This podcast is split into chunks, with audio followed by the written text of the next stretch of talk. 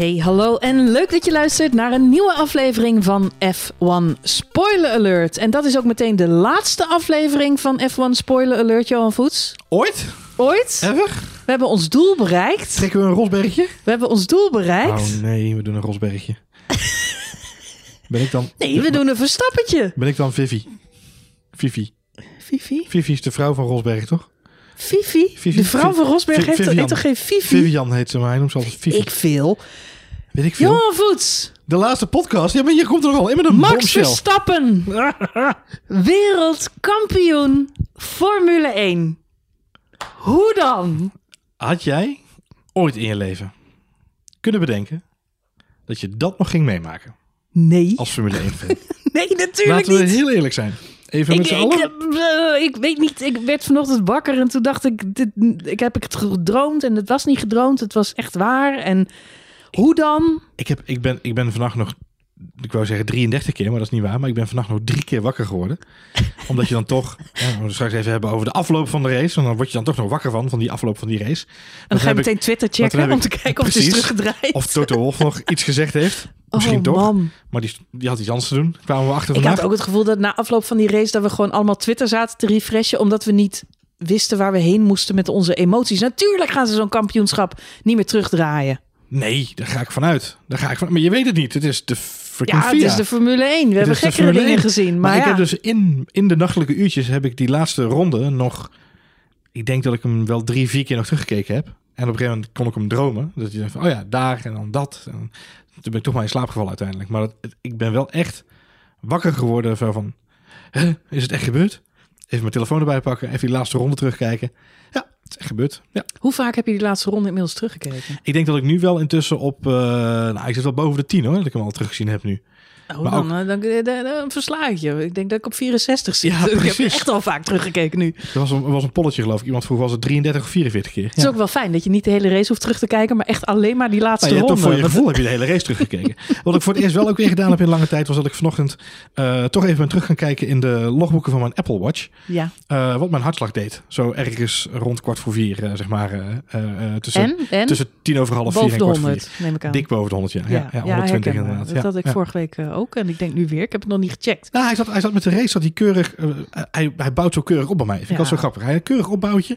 Maar die laatste, die laatste, dat, dat laatste stuk eh, was gewoon What door did we do? Ja, What dat- did we do? Ja. Ik moest erg denken aan Gasly en Monza en allerlei andere zitten. En Barcelona 2016. En er kwamen zoveel dingen weer bij elkaar. En, Ja. eh, maar goed, even voor alle duidelijkheid. Het is natuurlijk niet echt onze laatste uitzending. Nee, maar, Maar- goed dat je het even zegt ook inderdaad. Want dan zitten nu mensen allemaal Ja, er zitten mensen nu al in de Twitter DM. verstijfd gewoon nu. Die zeggen, hun- eh, what's happening? Nee, maar ja, ons eerste- levenswerk is wel voltooid. Max Verstappen is wereldkampioen. Nee, sorry Marlijn. Het eerste protest is al aangetekend. Ja, Maar we kunnen niet stoppen. nee, we kunnen niet stoppen. Sorry, het eerste protest is al binnen. In, Zul je eh, altijd zien. Even kijken. T. Wolf.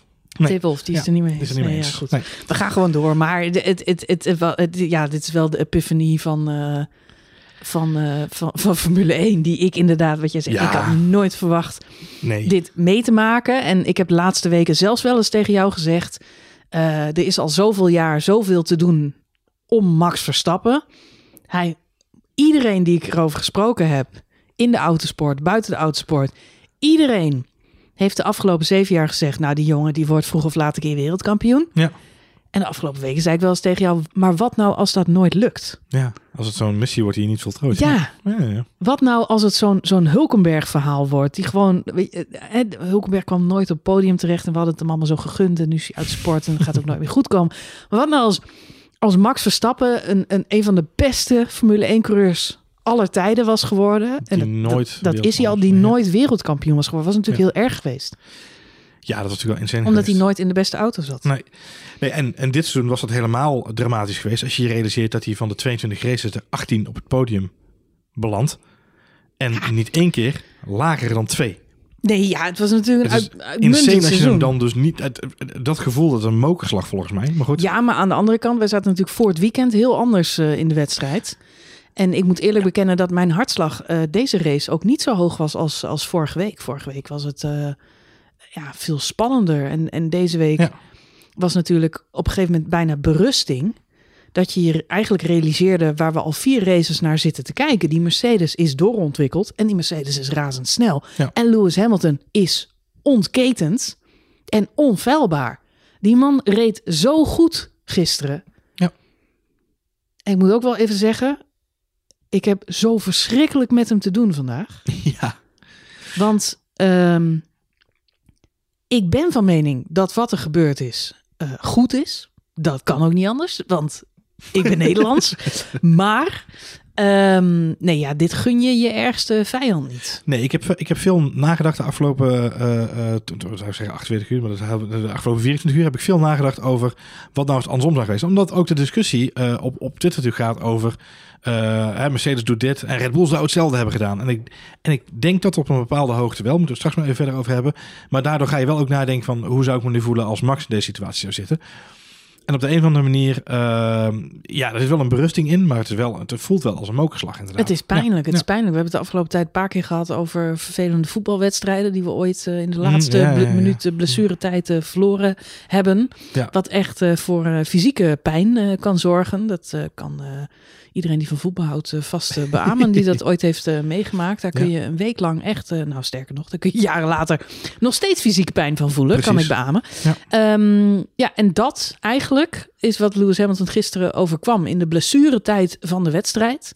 Terwijl je eigenlijk 3-0 voor staat, krijg je nog, nog vier goals om je oren. Dat Ja. is eigenlijk wat er, wat er gisteren gebeurde. Maar ja, dat is de sport. En Hey, het, is, het is heel heftig. En met name, je zei al even, we stappen natuurlijk het weekend in. Eigenlijk met een hele ander verwachtingspatroon. Omdat we heel ander. Jeddah natuurlijk hebben gehad. Ehm, ik moet eerlijk zeggen, eh hebben het vorige week eh, rondom Jeddah niet extreem lang over gehad.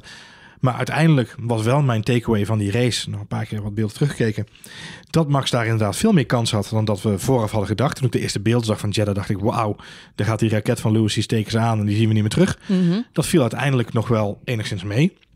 Eh, zeker in de kwalificatie hebben we natuurlijk vorige week gezien. En maar eh, je, gaat, je gaat deze race in en dan denk je, ja, weet je, die auto is gewoon beter doorontwikkeld. En Lewis Hamilton die heeft zijn niveau te pakken en zit in zijn vibe. En, en die vrije trainingen zit je aan te kijken en dan denk je, ja, het, het circuit is aangepast in het voordeel van Mercedes. Hè, de, de, de beetje de, de, de, Ja, de, de de, moeilijke bochten zijn eruit. eruit Ja, precies. Dus ja, je denkt dan bij jezelf, eh, het zit hem niet mee. En ik heb een soort zelfbeschermingsmechanisme. En misschien dat meer luisteraars dat ook hebben. En eh, dat is gewoon op dat moment besluiten. Eh, ik gaat doe hem maar, niet worden. Het gaat hem niet worden. En dan kan het alleen maar meevallen. En dat is eigenlijk hetgene wat ik vanaf vrijdagmiddag heb gezegd. Het gaat hem niet worden. Dan kan het alleen maar meevallen. Ja, ik had datzelfde gevoel. Ik heb ook vrijdag nog een tweetje gepost, want ik zat de vrije training eh, te kijken, of zaterdagochtend zelfs nog. En eh, realiseerde me dat, ja, kansloze missie. Die Mercedes, ze waren zo verschrikkelijk snel. En natuurlijk was het zo dat in die vrije training, hè, überhaupt, het is een training, dus het is nog niet op volle kracht. Maar toen was al wel goed te zien hoe die Mercedes echt als een strijkijzer over dat circuit gingen. Ze plakten aan de baan. Het is sowieso natuurlijk een hele mooie. Hè, we hebben alle onboards inmiddels eh, veelvuldig teruggekeken. Maar het is alsof je in een computerspelletje zit. 64 keer hoor ik net, ja.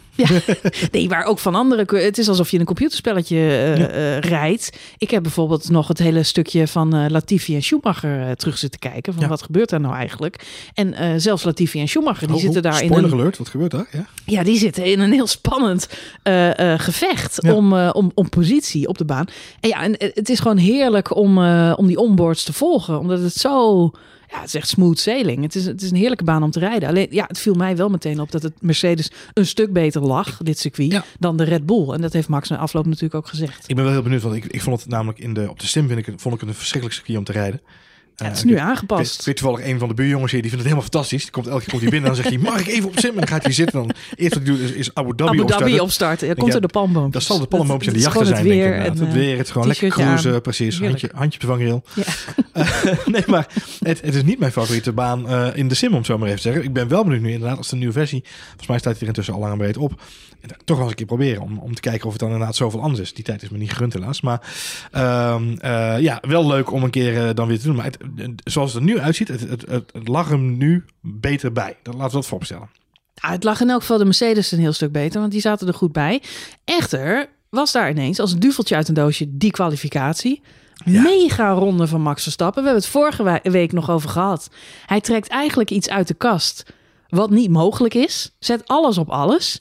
Pakt natuurlijk een slipstreampje mee van Perez pakt daar Ja. een tiende, geloof ik. Ja. Maar uiteindelijk pakt hij in de derde sector, waar Perez helemaal niet aanwezig is, pakt hij ook nog drie tienden. Drie tienden, Dus ja. het was ongeacht de slipstream. Het was gewoon een mega ronde Het van Max een, het was een Verstappen. bizarre ronde. Hij zet hem op een half seconde. Hè, zet hij helemaal daarna op een half seconde. Dus voor mij Bizar. pak je twee tienden inderdaad met die toe. Wat natuurlijk een fantastische toe Op die is. rode band. Goed gedaan. Slim Ja. Ook Ehm, veel longruns gedaan hè, op die rode band. Veel op die rode En band ook gedaan. nog dat strategische eh, eh, ja, masterzetje toch wel, tenminste, dat dachten we, door die tweede kwalificatie op de rode band. Ja, Op ook in de laatste minuut nog ineens ja dachten, ze, op rood te kwalificeren. dachten ze bij Mercedes ook. Ik vind het nog steeds heel vreemd dat gegaan is. Want dat, daar heb ik dan weer te weinig aandacht aan besteed de afgelopen periode. Want dat wel... Als Nou, je de, wat als je de onboard terugluistert van Max... Ja, Hij, hij is echt geïrriteerd. Hij rijdt een flatspot op die medium. mhm. En op dat moment zegt hij... Oh nee, oh flatspot. eh, groot flatspot in, in krachttermen. En hij rijdt gelijk naar binnen. En er komen Mhm. softs onder. ja. Maar hij heeft op dat moment al een, een gereden. En in principe was hij genoeg om door te komen, blijkt. ja, absoluut. Dus waar ik nog steeds niet bij kan... Hij, hij- het was niet geveinsd. Er was geen... Er was geen eh, eh, eh, Waarom hij het op rood wilde starten? Ja, Eh, nou, ik vond het uiteindelijk wel een meesterzet. En eh, het was toch, ik was zaterdagmiddag nog op een, eh, op een verjaardag. En toen had ik het nog met een paar mensen over. En zeiden, weet je wat het is? En daar hadden ze wel gelijk in. Ehm, Lewis Hamilton raakt aan het twijfelen als mensen om hem heen iets anders doen. En het was natuurlijk zo dat iedereen in die top 10 ineens op rood stond. Behalve de Mercedes'en en Yuki Tsunoda. Ja. Ehm, en dat is het moment dat, dat Lewis zich afvraagt: hebben we de goede keuze gemaakt? En hij twijfelt dan aan zijn team. Ja. En we zien gisteren in de race dat dat uiteindelijk ook terecht is. Dus ik denk dat ik, het heb, een. ik heb hem ook echt zien twijfelen bij die start. Nee, bij de start twijfelt hij geen zin. Nee, absoluut niet. Nee, maar het mooie is wel dat Red Bull heeft er wel alles aan gedaan. Ja. En uiteindelijk levert ze dat ook de wereldtitel op. Ze hebben er alles aan gedaan om Mercedes en Lewis Hamilton uit balans te brengen. Mhm. Want op snelheid hadden ze natuurlijk op dit circuit niks te zoeken. Ehm, Max kwam niet in de buurt. Bij de start is hij, is hij kansloos. Die rode band, uiteindelijk was dat strategisch helemaal geen handige keuze. Want Nee. Max eh, hè, heeft over de start gezegd... eh, ik had gewoon geen grip. Ik weet niet wat hij met die banden aan de hand was... maar ik kwam niet goed weg. Ik had geen grip, wielspin. En ik verlies daar meteen eh, Ja. in mijn positie. Dus aan die rode band heeft hij helemaal niks gehad. Strategisch uiteindelijk levert het hem geen nadeel op omdat hij stopt. En door die undercut moet Mercedes ook stoppen. Dus ondanks dat Hamilton hè, op een hardere compound zat, moet alsnog die stop maken om de stop van Verstappen te coveren. Ja. Dus Lewis zit op even oude eh, witte banden uiteindelijk als Max. Dus het maakt. Hè, het is niet zo dat, dat Max langer door moet of langer aan die rode band vast zit. Al die dingen spelen niet. Nee. Want Mercedes is, ja, maakt, vind ik toch uiteindelijk wel een behoorlijk aantal strategische fouten in de race gisteren. Je kunt zeggen, ja, maar er was geen vuiltje aan de, aan de horizon. Lewis die reed gewoon op 12 seconden voor Verstappen. Ja. Ehm, aan de andere kant, wat interessant, ja, ik, ik had heel erg flashbacks naar eh, Spanje, eh, Ja. begin van het seizoen. Mhm. En natuurlijk Hongarije, twee jaar geleden. Ja, twee jaar geleden, ja. Eh, Spanje dit jaar. Lewis Hamilton in de achtervolging, tweede plek. En op een gegeven moment over de boordradio, en wij zeiden het ook tegen elkaar toen: It's Hungary all, over, again. Ja. En dat is precies eh, de strategie eigenlijk die Red Bull gisteren ook uit de kast probeerde te trekken. Dan kun je zeggen, nou ja, die werkte niet, want ze gingen voor die twee-stopper naar de witte band. Dan had, dan had Max hè, die 16 seconden die, die die achterlag op Hamilton, had hij goed moeten rijden. Ja. Nou, hij heeft zelf in interviews gezegd, dat was nooit gelukt. Ehm, maar er gebeuren wel andere dingen, eh, waardoor die strategie ervoor zorgt dat ze, dat ze Hamilton continu in de tang hebben. Ze zetten hem daarmee wel onder druk. En de- uiteindelijk beslist dat natuurlijk de wedstrijd. Eh, Mercedes durft geen pitstop te maken. Nee. Wat er ook gebeurt, ze durven geen pitstop te maken. Nee. Omdat ze op trekpositie dan de plaats kwijt zijn aan Verstappen. Ja, uiteindelijk kost ze dat zelfs de kop. Ja, nee, Dus eh, ik denk, ik, ik denk de- zelfs op zaterdag, je zegt van waarom nou naar die rode band? Ik denk dat Red Bull er alles heeft gedaan om Mercedes en eh, Lewis Hamilton aan het, aan het shaken, aan het, aan het het wankelen. te aan het Ja, wankelen scherp te brengen. Ja, ja. ja. En het, is, het was een omgekeerde wedstrijd ten opzichte van Spanje of Hongarije, waar Verstappen in de betere positie zat, de koppositie had. Mhm. Ja, het is de Hunter en de. En de, En de Prey, ja. ja, precies. En als jij degene bent die op kop rijdt, dan kan de nummer twee altijd voor de agressievere en de strategische eh, ja, eh, strategie gaan. En dat Ja. is precies wat Red Bull gedaan heeft. En Jos Verstappen die zei het in een interview gelijk na afloop. Strategie, strategie, strategie. Ja. Red Bull is strategisch bijna altijd het beste team. En natuurlijk, eh, Hongarije en Spanje zijn strategische masterclasses van Mercedes. Eh, dat hebben ze ook een keer goed gedaan. Ja. Maar door de bank genomen is het altijd Red Bull die, het onderste uit de kan moet trekken Exact. om op strategie te winnen. En Ja. juist daarom zijn ze er zo goed in geworden. Ja, en dat zag je gisteren ook weer. Er zijn heel veel mensen die voor het eerst naar Formule 1 keken. Die snapten er volgens mij geen pepernoot van. Eh, ik zag ook heel veel tweets van mensen die zeggen... ja, ik snap er niks van. Lewis Hamilton lag 12 seconden voor. Dan komt er een safety car en dan is hij al die voorsprong kwijt. En dacht ik, ah, je hebt zeker nog nooit Formule 1 gekeken. Daarentegen, Marjolein, waren er, soort van het idee. daarentegen waren er ook genoeg mensen die al 30 jaar Formule 1 keken, die er ook niks van Die snapten het ook niet begrepen. Nee. Nou, dat vind ik dan toch Nee, opmerkelijk. maar dat is meer de, natuurlijk de situatie die ontstaat na aanleiding van die safety car. Maar dat is een Ik heb, ik heb vandaag wel gezocht op YouTube. Ik kon er uiteindelijk geen goed voorbeeld vinden, maar ik kan me toch... Nou ja, eh, eh, eh, Schumacher, dat was er ook zo. En die, die, die kon gewoon een minuut voorlopen op, op de rest van het veld. Ja. En dan kwam er een safety car. Ja, dan moest hij weer helemaal opnieuw beginnen. Ja. Zo ging dat. Het ja, hoort erbij. Ja, het hoort erbij. Het is vervelend, maar als een safety car dan komt... Ja, dat is de grote equalizer, net zoals de regen. Dan komt alles weer bij elkaar en dan Ja. alles staat op zijn kop. Ja, en het is eh, qua timing eh, natuurlijk uh, zielsongelukkig voor Lewis Hamilton. Want die, ja, hij was soeverein natuurlijk gisteren. Laten we dat vooropstellen. Want de start hebben we het al even over gehad. Hij rijdt daar echt goed weg. Ehm, klein momentje vervolgens in de, in de eerste bocht. Of eigenlijk de, de tweede bochtserie waar Max hem natuurlijk Ehm, hij zegt daar, eh hij moet de plek teruggeven. Hamilton gaat daar over de vluchtroute naar buiten. Wat is jouw idee? Had hij de plek moeten teruggeven? Eh, ja, eh, ik vind, ja, ik vind van wel. Aan de andere kant, Max gaat daar ook wel. hij laat daar geen ruimte. Ik snap Lewis ook wel. Wat, Hm. wat je het kosten wat kost wil vermijden is een Wat crash. Ja. Dus dat hij daar rechtdoor steekt, snap ik. Echter, we hebben vorige week naar een Grand Prix zitten kijken waar Max tot drie maal toe zijn plek terug moest geven en ook nog vijf seconden penalty kreeg. Ja. Dus in dat licht begrijp ik het niet. Dat is een beetje Dan een had je vorige situatie. week, ja, de- eh, vorige week was er zo weinig coulantie en nu ineens heel veel. Aan de Zijn- andere kant, eh, als we één, ja, ik moet steeds weer aan Fernando Alonso denken, op meerdere manieren. Maar eh, als er één seizoen is waarin karma uiteindelijk goed is gekomen. Dan is het dit wel. Tenzij je Lewis Hamilton fan bent, maar dan luister je denk ik niet naar deze podcast. nou, die Ehm, zijn er ook genoeg hoor. nou ja, goed, zou kunnen. Ja. Maar misschien dan niet deze aflevering. Ik denk dat die mensen allemaal onder een dekentje liggen en de rest Nou, van de winter hoop- daar niet meer onder vandaan komen. De komende 98 dagen tot het duurt dat, eh, dat we weer gaan starten. Maar eh, eh, ja, nee, het, het is Nee, het is het, eh, discutabel. wat mij dat er opvalt, geen. eh, wat mij opvalt is dat veel eh, van de racers, dus coureurs zelf, ook zeggen... mhm.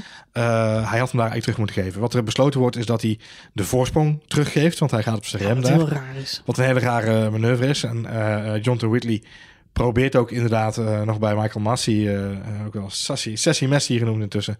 Ehm, probeert hij nog eventjes te informeren van... hey, maar hoe zit het nou eigenlijk, Michael? Want hij geeft ook die voorsprong eh, niet helemaal terug. Eh, hij moet er gewoon die plek teruggeven. Waarop hij eigenlijk een tik op de vingers krijgt, hè, John. Whitley. Met eh, de welbekende opmerking... Max dwingt hem in die manoeuvre. Dus het kan ook de andere kant op als je door blijft zeuren. Een beetje de leraar die dreigt met nog meer strafwerk... als je nog een keer een, een opmerking maakt. Ehm, ja, Ja, maar we hebben het al vaker gezegd. Het is af en toe in de Formule 1 wel een beetje een- voetbalwedstrijd. Dat iedereen loopt, te jengelen om een gele kaart. Dat moet natuurlijk wel een beetje afgelopen zijn. Nou ja, goed, dat was gisteren geen heel goed eh Ik hoorde, ik hoorde vandaag bij eh, eh, onze Britse vrienden van de BBC... Mhm. ehm, hoorde ik Eddie Jordan voorbij komen. In zijn onvervaste prachtige accent. Die vol passie vertelde dat het in zijn tijd onmogelijk was... dat je de race director te spreken kreeg tijdens de wedstrijd. Ja. Dat gebeurde gewoon niet. Nee, Punt.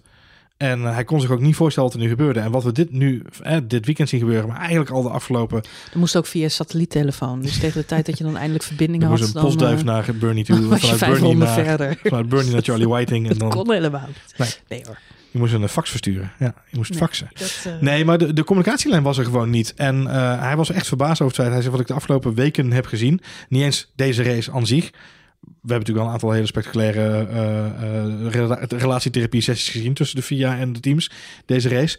Maar eigenlijk, de, maar eigenlijk gewoon de afgelopen, eigenlijk de tweede seizoen zelf, mooie lijn. Mm -hmm. volgens mij hebben ze ook pas in de tweede seizoen zelf besloten dat ze dat uh, logootje erbij maakten, dat ze transparant gingen uitzenden wat teams zeggen. Ja, ik ben heel benieuwd of dat nu wordt teruggedraaid. Wat denk jij? Nou ja, die kans is uh, één op echt wel. Uh, Messi is het absoluut. Ja, Messi Massi. Ja, ja maar het, het, het, is. Ik vind het wel opvallend als je erover gaat nadenken hoeveel er gecommuniceerd wordt. Ik denk dat het goed is dat er een communicatielijn is. Maar soms klinkt het gewoon ronduit als lobbyen. En dan heb ik het niet alleen over dit weekend, maar gewoon het hele half jaar al. Het, het hele half jaar. Uh, waarin we dit zitten te, uh, zitten te, luisteren. En ik vind het opvallend dat uh, aan de ene kant heb je heel zwart-wit. Heb je, Eddie Jordan zegt er was gewoon geen communicatie. Mm -hmm. Nu heb je ineens een soort van open lobbylijntje. Met, met een hele bang, shebang. En volgens mij ergens in het midden ligt de oplossing. Want er zijn genoeg sporten waar je inderdaad gewoon wel de scheidsrechter kunt aanspreken op iets. Uh, neem voetbal of neem tennis of neem wat dan ook. Maar dan is er wel een microfoon en de scheidsrechter kan terugpraten, om zo maar even te zeggen. Dus ik ben niet per definitie tegen het, uh, het, het, het daadwerkelijk kunnen bereiken van de race director. Ik denk dat het goed is om bepaalde dingen af te stemmen. Neem bijvoorbeeld een wel eens in de plek teruggeven om een straf te voorkomen. Daarmee voorkom je, uh, hou je de race in die zin uh, sportief, voorkom je onnodige uh, straffen. Op zich positieve ervaring. Als je de gele kaart kunt voorkomen door te overleggen, denk ik dat het fijn is als je een waarschuwing kunt krijgen, tik op de vingers. Maar wat we de afgelopen maanden natuurlijk wel hebben zien ontvouwen voor ons, is misschien wel een tikkeltje te veel van het goede. Nou ja, goed, ik vind het, ik vind het wel. Uh, uh, ja, het, het, pleit voor uh, Michael Masi, vind ik überhaupt, dat hij de race niet heeft willen finishen achter de safety car.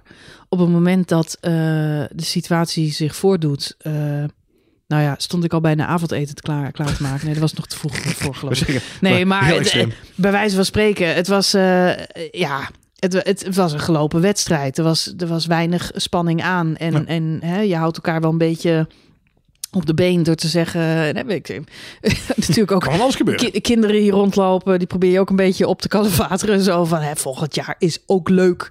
Dan doen we gewoon weer mee en het komt allemaal goed. En Max wordt heus nog wel een keer wereldkampioen. Dus je, hè, je pro iedereen probeert elkaar een beetje moed in te praten. Maar Jij ik, bent nog jong, hij is nog jong. Nou ja, ik, ja. Had, ik had wel uh, op het was zo'n gelopen wedstrijd dat ik uh, ja, een stuk minder zenuw had dan vorige week, waar het nog echt op aankwam en waar we ja. natuurlijk de hele idiote uh, situatie en uh, hebben gezien. Um, dus het was veel minder spannend. Maar op het moment dat Latifi, eerst zien we geel, hè? Ja. En dan zien we Latifi staan en we horen Olaf Mol zeggen: dit wordt een safety car. Ja. Dan staat iedereen rechtop. Dan begint je hoofd als een gek uh, te malen en te rekenen en te doen. Um, en het eerste, het, een, het, het, eerste wat ik dacht was natuurlijk... oké, okay, Max heeft jongere banden. Want die zat op die twee-stopper. En Lewis' banden, die waren al tegen de 40 ronden oud. Die had echt hele oude banden. Ja. Maar het vervelende was, Lewis had nog steeds hartstikke veel snelheid. Nou is er één ding met die witte band. Je moet ze niet laten afkoelen. Achter een safety car koelen ze af. Dus dan zijn ze daarna geen stuiver meer waard. Plus ze waren 40 rondjes oud. Dus echt al heel oud. Maar ik dacht, nou ja, goed, dan is er nog een kans. Maar toen werd het nog mooier. Max dook naar binnen. Ja. En hij zat natuurlijk ook net in dat verkeer. Dus dat was wel, dan krijg je zo'n hele chaotische toestand. Dat je denkt, en, en, en, en Lewis rijdt door. Dus er valt meteen een soort last van je schouder. Dat je denkt, Lewis is doorgereden. Max is naar binnen. In elk geval geeft het je meteen moed. Dat je denkt, ik weet nog niet wat dit gaat doen. Maar Red Bull. Er is een keus gemaakt. Red Bull neemt het heft in Ja, handen. En precies. dit is ook waarom ik fan ben van, van Red Bull. En ook van Max Verstappen. Puur om het feit dat ze op strategie altijd ja, toch lef tonen. En, uh, maar je weet nog steeds niet hoe het gaat uitpakken. Want je hebt al die achterblijvers. Die zitten ervoor. En het was een hele groep. Max had ook ontzettend veel moeite om er doorheen te komen. Want Ja. ze allemaal snelle uh, uh, coureurs. Ja, Uh, de Leclerc, eh, eh, Le- Leclerc, Ricciardo. Vettel eh, zat er ook nog bij, geloof ik. Ja, Eh, nee, de goed, die, de maar allemaal achterblijvers. Norris, maar die, ja. die zaten daar wel voor zijn neus. Ja. Ehm, nou, en dan krijg je die. de- de- beginnen ze in het treintje achter elkaar te rijden. Daarna begin ik me als een gek af te vragen: waarom is Mercedes niet gestopt? Ja. Ik kan er nog steeds niet bij. Want ze zijn ontzettend boos. Ze hebben een protest ingediend. We weten hè, nog steeds niet of ze voeten hebben om op te staan, eh, juridisch bezien. Maar oh, ik heb er vandaag nog heel lang over na zitten denken. Waarom is Mercedes niet gestopt, Johan? Nou ja, dit is het grote rookgordijn wat is opgetrokken door Toto Wolff en de zijnen de afgelopen 24 uur. Ehm, er zijn twee belangrijke momenten waarop Mercedes de keus kan maken om Lewis Hamilton, die wat mij betreft de betere auto had gisteren, de snellere auto had, op verse rubber te zetten. De eerste is de virtual safety car eh, voor de stop van Antonio Giovinazzi. Mhm. Dan gaat Max naar binnen, haalt Max inderdaad uh, uh, zijn witte bandjes op. Um, goed getimed van Red Bull. Aan de andere kant kun je zeggen, dat had Mercedes dus ook kunnen doen. Doen ze niet. Goed, dan kun je nog zeggen, zwaar, uh, begrijpelijk. Nou, dat snap VSC. ik nog wel, want hè, als, als Red Bull door was gereden... Precies. Nou, ja, en, en, en in de praktijk zien we dan ook daarna inderdaad uh, de situatie die ontstaat... waarbij Max dat gat moet gaan dichtrijden. Zien we inderdaad dat dat uh, lastig is voor hem. Dat is gewoon moeilijk. Ehm, dus op zich, op dat moment zit Mercedes aan de goede kant van, van de keus. Uh, en ze prevaleren track position. Dus ze zeggen gewoon, de plek op de, op de, de, plek op de baan is het belangrijkste ja, voor ons. begrijp ik. Logisch. Alleen op het moment dat de gele vlag valt en zij zien ook dat het een... Hè, wat ze zien dat het een safety car ziet, wordt. Ziet, ziet, zien zij Iedereen ook. ziet dat het een safety En ze car hadden hem naar binnen kunnen trekken. En ook de ronde daarna hadden hem naar binnen kunnen trekken. Nee, Want- daar, daar was het al te laat. Misschien, misschien. Uh, Nee, maar, daar was het al te laat. maar wat je weet is als je hem naar binnen haalt en je zet hem ook op verse rode bandjes, ook al had hij achter Verstappen gekomen, ge- terechtgekomen, dan was dat geen probleem geweest voor die Mercedes, denk ik. Want die auto was Nou is, bloedsnel en Lewis ja. Hamilton was zo scherp als een mes. dat is het hele punt. Er zijn- nu mensen die zeggen van ja, eh, als Hamilton naar binnen was gegaan. En ik heb het opgezocht. Hamilton rijdt op het moment dat Latifi crasht. Dus Latifi crasht voor hem. Mhm, mhm. Hij komt er aanrijden. Hij zit nog vol in zijn ronde. Krijgt over de boordradio te horen double yellow, double yellow. Ja. Latifi crasht niet heel ver voor de pitstraat. Vrij snel daarna is de pitstraat. Maar aan de ernst, hij rijdt er nota bene langs. Het is niet zo dat hij de... En ook niet dat Lewis deze call had moeten maken. Hè? Want Nee, die geeft zelf al vrij snel aan, had ik niet moeten pitten.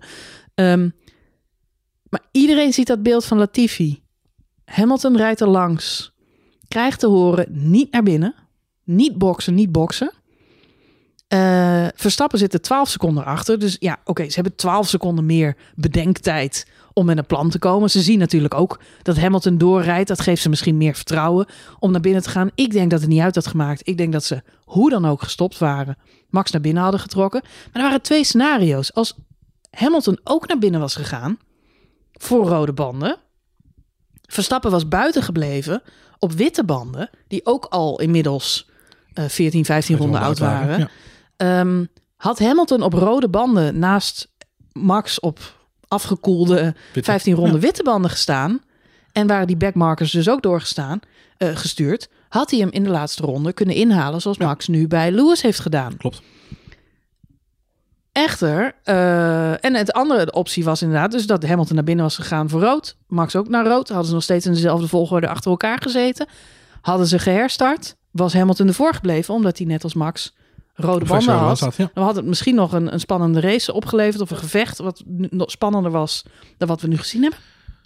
Maar in elk geval had hij dan hè, down with the fight. Had hij, had hij nog iets kunnen, kunnen tegenwerpen. Ja. Ehm, dus ik, en nou goed, laatste scenario is dan niet stoppen, want we denken dat we de race gaan finishen achter de safety car. Ja. En dat werd vrij snel duidelijk. Dat dat denk ik het gokje is wat ze bij Mercedes gemaakt hebben. Het waren nog vijf rondes te gaan. Ehm, ze hebben erop gegokt dat ze achter de safety car zouden gaan finishen. En dat was ook mijn gedachte. Ik dacht, ook, dit eh, hele sprookje gaat als een nachtkaars uit. En dat hoor je ook op de boordradio terug. Je hoort Lewis balen, want die komt langs gereden. Die zegt, moest ik naar binnen? Nee. Oké, is er risico om hem erbij te laten? Nee. We we gaan ervan uit dat track position belangrijker is. Dan hoort hij dat Verstappen wel gepit is. Dan hij, oh even, heeft hij nu verse rubber? Oh, maar dat is niet handig. Je hoort Lewis Hamilton balen van het feit dat ze niet naar binnen zijn gegaan. Op dat moment, want dat had hij daar eerder in de race ook al aangegeven. Van, hey, eh, is geen risico om hem buiten te laten rijden? Want ook bij die eerste virtual safety car bij Giovinazzi, zegt Lewis Hamilton, had ik ook niet moeten pitten. Ja. Lewis Hamilton twijfelde constant aan, moet ik niet, had ik niet gewoon moeten pitten? Ja. Had ik niet gewoon moeten pitten? Ja. Dan kan ik bij die virtual safety car kan ik nog meegaan. Er is nog één andere eh, route die we niet besproken hebben. Eh, in dit geval, maar die nog wel eh, viable was geweest, die nog wel eh, had kunnen optreden.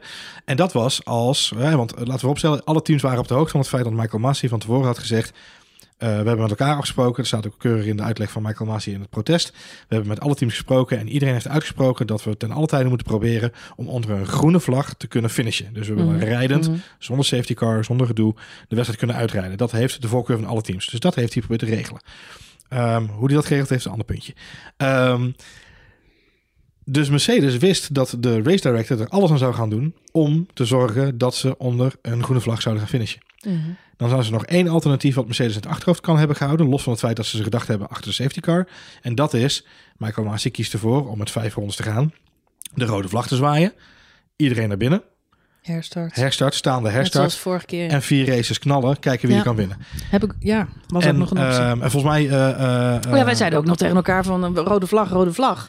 Omdat ik zelf het gevoel had dat ze Latifi niet zo snel weg zouden krijgen. En we horen dat op een gegeven moment ook in de boordradio. Want uh, Massi krijgt van alle kanten protest. Op een gegeven moment wordt er ineens een beslissing gemaakt om de backmarkers niet vooruit te sturen. Hele rare beslissing. Klopt. Is trouwens ook niet iets waar ze in het veld rekening mee houden. Lewis die krijgt achter de safety car gewoon te horen... Uh, ze sturen straks de achterblijvers voorbij. Dan zit Max achter je op rode banden. Dus Lewis is gewoon al voorbereid op dat scenario. En in die communicatie hoor je ook Bono zeggen... Uh, ze moeten zo meteen eerst alle cars laten unlappen. This could take a while. Dit Ja. kan nog wel eens even gaan duren. Ja. Dus het zou nog wel eens even kunnen gaan duren voordat we weer En rijden. dat is natuurlijk waar ze zich nu op beroepen. Exact. Dat ze verwacht hadden dat omdat de volgorde van het veld zo'n rommeltje was... en dat zeggen ze ook letterlijk in die boordradio... dat ze dat eerst moeten sorteren. Nou, Ja. en uiteindelijk, dat is nu natuurlijk het hele punt waar ze protest op aantekenen. Dat is niet gebeurd. Uh, echter, jij merkt er gelijk terecht op uh, na afloop van de race. Er zijn natuurlijk allemaal sportreglementen, die worden nu aan alle kanten bijgetrokken. Um, in de communicatie heeft de wedstrijdleiding heel uh, Nadrukkelijk. nadrukkelijk ja. kenbaar gemaakt welke vijf auto's uiteindelijk Lewis mogen inhalen. Dat zijn de vijf auto's die tussen Hamilton en Verstappen inzitten die dus uit de weg moeten om het nog een eerlijke kampioenschapsstrijd te laten zijn. En Ja. ik denk ook, hè, er was een split second dan sprake van dat dat niet zou gebeuren. Op dat moment horen we Red Bull over de boordradio die zegt kom op. Uh, hè, kun je niet doen. Nee. Max krijgt het dan ook over de boordradio te horen. Die lacht er alleen maar om. Die heeft zo van, ja, tuurlijk. Dat kan er ook nog wel bij. Is een beetje de of course man, of course. Ja, van, Lewis nou, ik, ik moet eerlijk bekennen, ik voelde hem ook. Want na alles wat we dit seizoen hebben meegemaakt, kun je er af en toe bijna alleen nog maar om lachen. Nou ja, het, is, het, is, het, is, het was, het was um, logisch na die eerste bocht, na die, na die eerste actie met Hamilton aan het begin van de race, was het een soort van perfect karma dat ze aan het einde dan ineens dit besloten. Dus je had echt zoiets van, oh ja, ook dat nog. Lekker, lekker weet je, dan, dan twee Ja, keer nou en na saai. Jeddah natuurlijk vor, vorige week. En is, het is zo'n optelsom. Het is, een, het is ook iets wat nooit Max kant op lijkt te vallen. Nooit. Ehm, en dan ineens eh, horen we over de boordradio, dat, hè, er wordt over geklaagd bij Massi, dat dat toch echt niet eerlijk is. En Massi zegt dan al van, eh, even niet storen, want ik ben nu primair bezig met het wegkrijgen van die auto. Dan weten we al dat Massi er alles aan doet om die herstart nog te forceren. En dat is Ja. waarschijnlijk ook het moment dat ze zich bij Mercedes uh, achter de oren beginnen te krabben en denken, oh shit, Ja. we hebben de verkeerde gok gemaakt. Latifi crasht op vijf ronden voor het einde. Het is echt ontzettend krap natuurlijk. Ik heb de hele onboard zitten terugkijken dat hij wordt weggetakeld. Mhm. Ze maken er ook echt wel een beetje vaart mee. Gelukkig stond hij op een punt hè, waar hij zo weg kan. Waar ik nog wel, ik weet niet of jij, jou het is opgevallen, maar vorige race was natuurlijk een hoop te doen. We hadden we een rode vlag, Mhm. omdat er een kraanwagentje het circuit op moet Mhm. om die auto weg te halen. Ik Ja. heb altijd begrepen dat sinds die verschrikkelijke crash met, uh, met Jules Bianchi, Ja. er mag geen materieel meer de baan op als er nog auto's rijden, ook al is het achter de safety car. Ja, dat, dat zei jij inderdaad. Ik twijfelde daarover. Volgens mij Want dat gebeurde gisteren dus wel. gebeurde gisteren wel. Maar volgens, Geen mij, rode vlag. maar volgens mij heeft dat te maken met de locatie van bepaalde bochten en de snelheid waarmee ze er doorheen komen. En het, want dit is natuurlijk op een lang recht stuk waar eh, volgens mij uiteindelijk eh, eh, Latifi eindigt. Waar ze wel zicht hadden op de situatie. En dan rijden ze achter Maar ik, ik, ik, Het is wel opvallend. Je ziet de Ja. Formule 1 auto's langs een kraanwagentje rijden. Terwijl ik altijd begreep dat, dat we dat niet meer Ja, ik ben je zouden hoor. doen. Ik, ik snap, volgens mij is het wel zo dat daar bepaalde uitzonderingen op zijn. Hij zal in elk geval in, ja, in alle opzichten heeft die man gigantisch snel moeten, moeten reageren. Hij heeft moeten nadenken over hoe ga ik die auto daar zo snel mogelijk wegkrijgen. En hoeveel rondes heb ik dan nog om te racen? Zijn het er één? Zijn het er twee? Nou, uiteindelijk bleek het precies één rondje te zijn. Hoe krijg ik die backmarker? Hoe krijg ik die achterblijvers daar ehm, aan de kant? Ja. Om in elk geval Lewis en Max nog dat... eh, Dat ja, gevecht op de baan eh, Ja. te geven.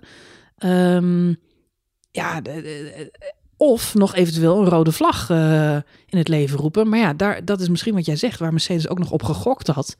In dat geval was iedereen naar binnen geweest. Maar ja, dat was natuurlijk de grootste anticlimax ook van het seizoen. Er waren twee grote anticlimaxen. Eén is finishen achter de safety car. Ja.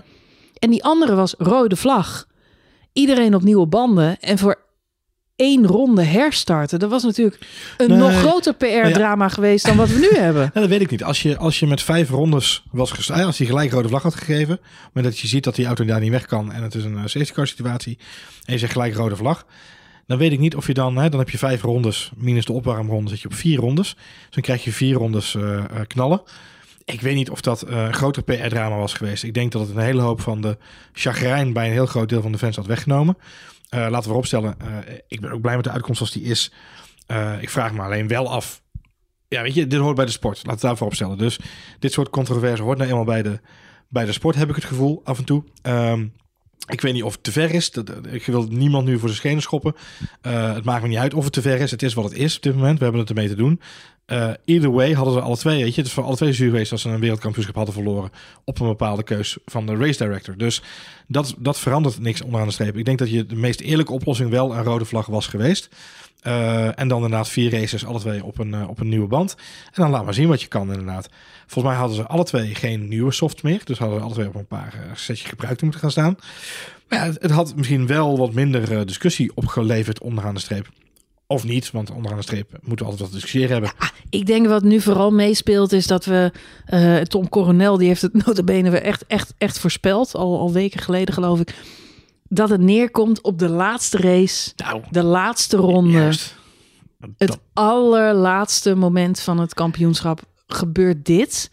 En we hebben, we hebben natuurlijk soortgelijke... Nou ja, de- waar iedereen het gisteren meteen over had, was Glock. 2008. Mhm. Ja. Eerste kampioenschap van Lewis Hamilton. Hamilton. Die die op bizarre wijze wint. Ik heb van, vanmiddag ook nog weer terug zitten kijken. Het is natuurlijk een situatie die je... Ja, die ook niet kunt schrijven. Er is regen. Er is eh, bandenkeuze. Het wordt weer droog. Het is Vettel die op een andere band staat die hem nog inhaalt. Weet je, hij hoeft alleen maar eh, op de juiste plek te finishen. En Massa is 30 seconden kampioen.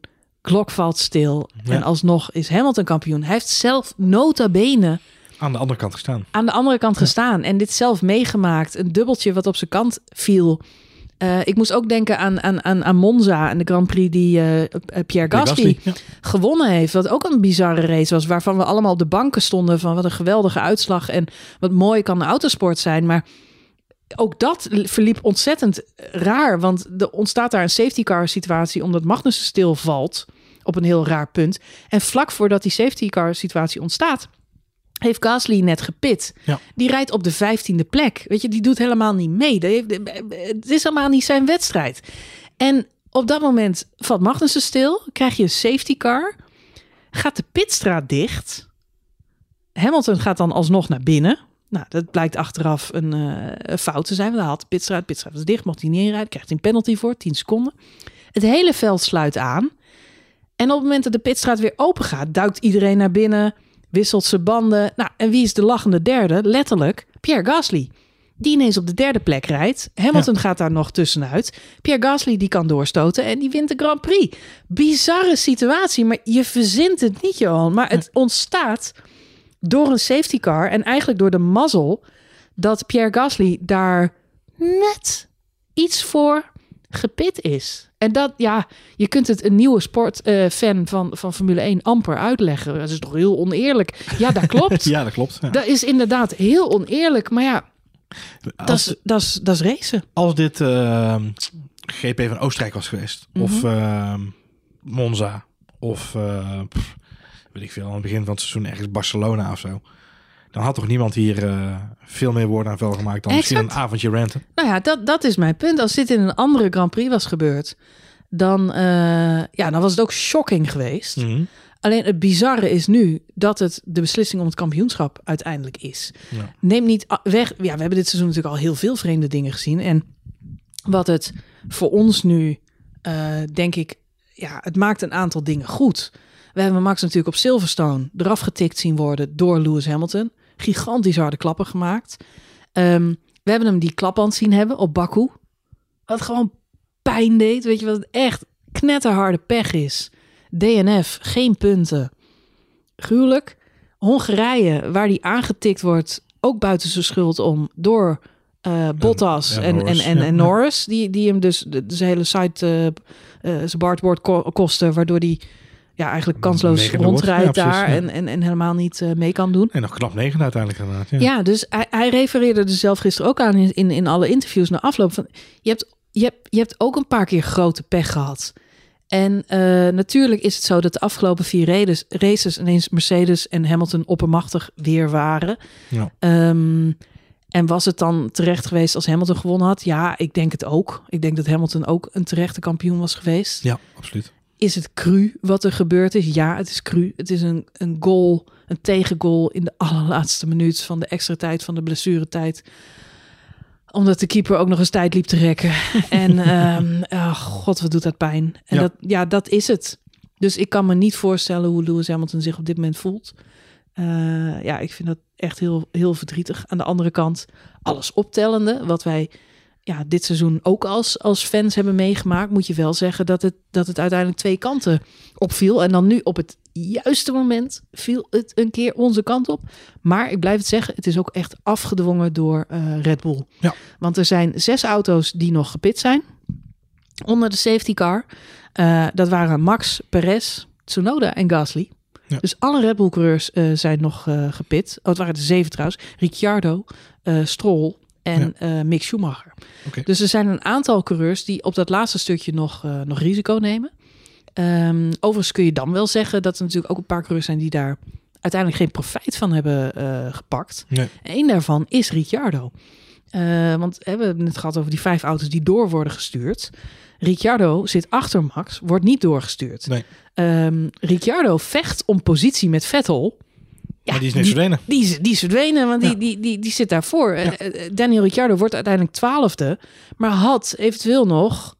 De strijd aan kunnen gaan. eh, Ja, de strijd aan kunnen gaan met Leclerc en, en, en Vet- Nou ja, eh, Vettel, iedereen die daarvoor rijdt. Wat ik me ook afvraag, volgens mij zit Ricciardo ook dan dus tussen Carlos Sainz en Max Verstappen in.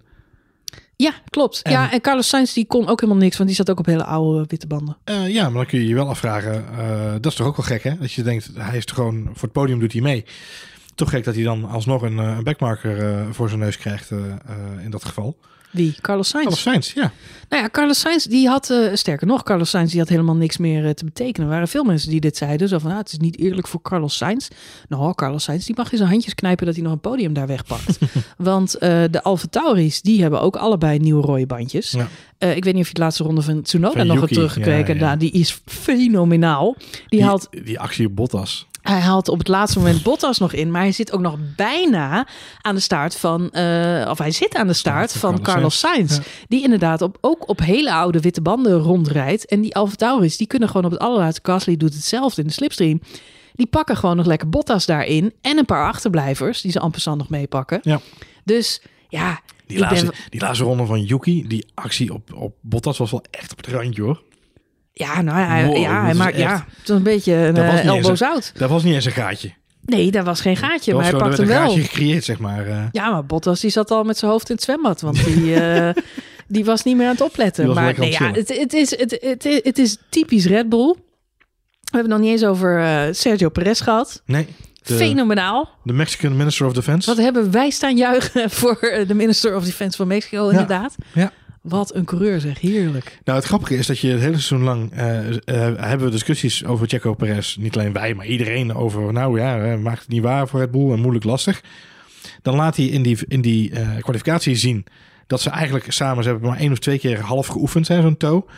Dat doet hij dan perfect. Mhm. Het kan ook gewoon beginnersgeluk zijn, hè? maar niet alleen het feit dat hij hem geeft. Maar eh, veel mensen, eh, een aantal mensen is het opgevallen, maar veel mensen ook niet. Maar hij gaat ook op het juiste moment van zijn gas af, zodat Max binnen de seconde komt, zodat hij ook nog eens de DRS gewoon krijgt, volledig kan gebruiken. Dus dat is gewoon die hele, die hele eh, actie is gewoon goed afgestemd. Dat hij dus niet de DRS-stroom van Max nog verder interfereert, maar dat hij op het juiste moment weg is in de clean air. Dat maximale effect van die DRS. Het is heel grappig om dat te zien. Maar dan van met name die strijd met Hamilton. Like a lion. Het is insane. En, en dat is wat mij betreft ook het eerste moment waarop eh, eh, eigenlijk de wedstrijdleiding laat zien aan Mercedes tot hier en niet verder. En, en dat is, we zien het de eerste keer bij Red Bull aan het begin van de Mhm, race. Johnson mhm. Whitley krijgt daar hè, de tik op de vingers van meester Massi. Ja. Eh, we hadden ook de andere kant kunnen besluiten. Bij dat gevecht met Perez komt Toto Wolff al om de hoek zeilen. Mhm. En die zegt, nou eh, ho ho, het is wel een beetje gevaarlijk allemaal hè. Dirty Racing, ja. Dirty racing, dirty racing. Waarop eh Michael Massimo zegt, eh, het is gewoon autosport. Ja. Weet je, kom op. Het is gewoon Het is autosport. It's called, it's called, it's called- have racing and we have hard racing, zegt hij daar. En, en, en dat is al het eerste moment waarop, ik, waarop je het gevoel krijgt van, oké, ze zijn geen zins voornemens om ook maar iemand de voorkeur te geven vandaag. Wat Ehm, goed is. En wat goed is inderdaad. En waar, waar Perez dan vervolgens laat zien, er zitten gewoon een aantal hele slimmigheden in. Ook eh, ingehaald worden, maar dan terugkruisen en hem dan weer aan de binnenkant Ja, aan voor, mij, voor mij is dit echt Perez op zijn best. Het is een, enerzijds is het een beetje een, eh, eh, ja, zo'n coureur waarvan je niet altijd weet wat je eraan hebt. Ik denk dat het ook wel echt mee te maken heeft dat hij dit jaar heeft moeten wennen aan de auto, maar ook aan het team. Het werd gisteren, hè, uiteindelijk in- voor de camera's legt hij ook uit zo van, het spijt me voor Mercedes, het spijt me voor Lewis, maar dit is mijn team, hè? Ja. Dit, ik vecht voor mijn team. En eh, ik hoop dat de mensen het begrijpen, maar ik ga door het vuur hiervoor. Ja. En eh, ik vond het wel mooi dat Max ook in een interview na afloop zei. Ik heb trouwens Max nog nooit zo emotioneel gezien in alle interviews als ooit, ooit tevoren. Dus er kwam een hoop uit. Maar ehm, hij zei ook van nee, eh, Perez is ook gewoon een hele vriendelijke vent en kan het goed met hem vinden. Het is echt een Ja. familieman.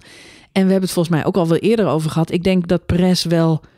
Hij had heel veel moeite om weg te gaan bij Racing Point vorig jaar. Ja, ja. Eh, dat was een emotioneel afscheid. Ik denk wel dat als, als Red Bull Checo in zijn armen sluit en vice versa, dat het nog wel eens een heel gelukkig huwelijk zou kunnen worden, ook voor de lange termijn. En volgend jaar, laten we niet vergeten, rijden we in totaal andere auto's. Dan is het voordeel wat Max heeft, hè, die Red Bull die helemaal op hem gebouwd is, is toch wel een beetje weg. Want dan beginnen ze eigenlijk weer opnieuw. Dus dat biedt Perez ook echt de kans om bij te komen. Nou, dit is mijn punt. We gaan volgend jaar voor het eerst in een best wel lange tijd zien dat er een coureur die een volledig jaar Red Bull erop heeft zitten, een tweede jaar gaat meemaken bij het team. Dat hebben we sinds Ricciardo niet meer meegemaakt. We hebben Gasly gehad, die na een half jaar eruit gebonjourd werd.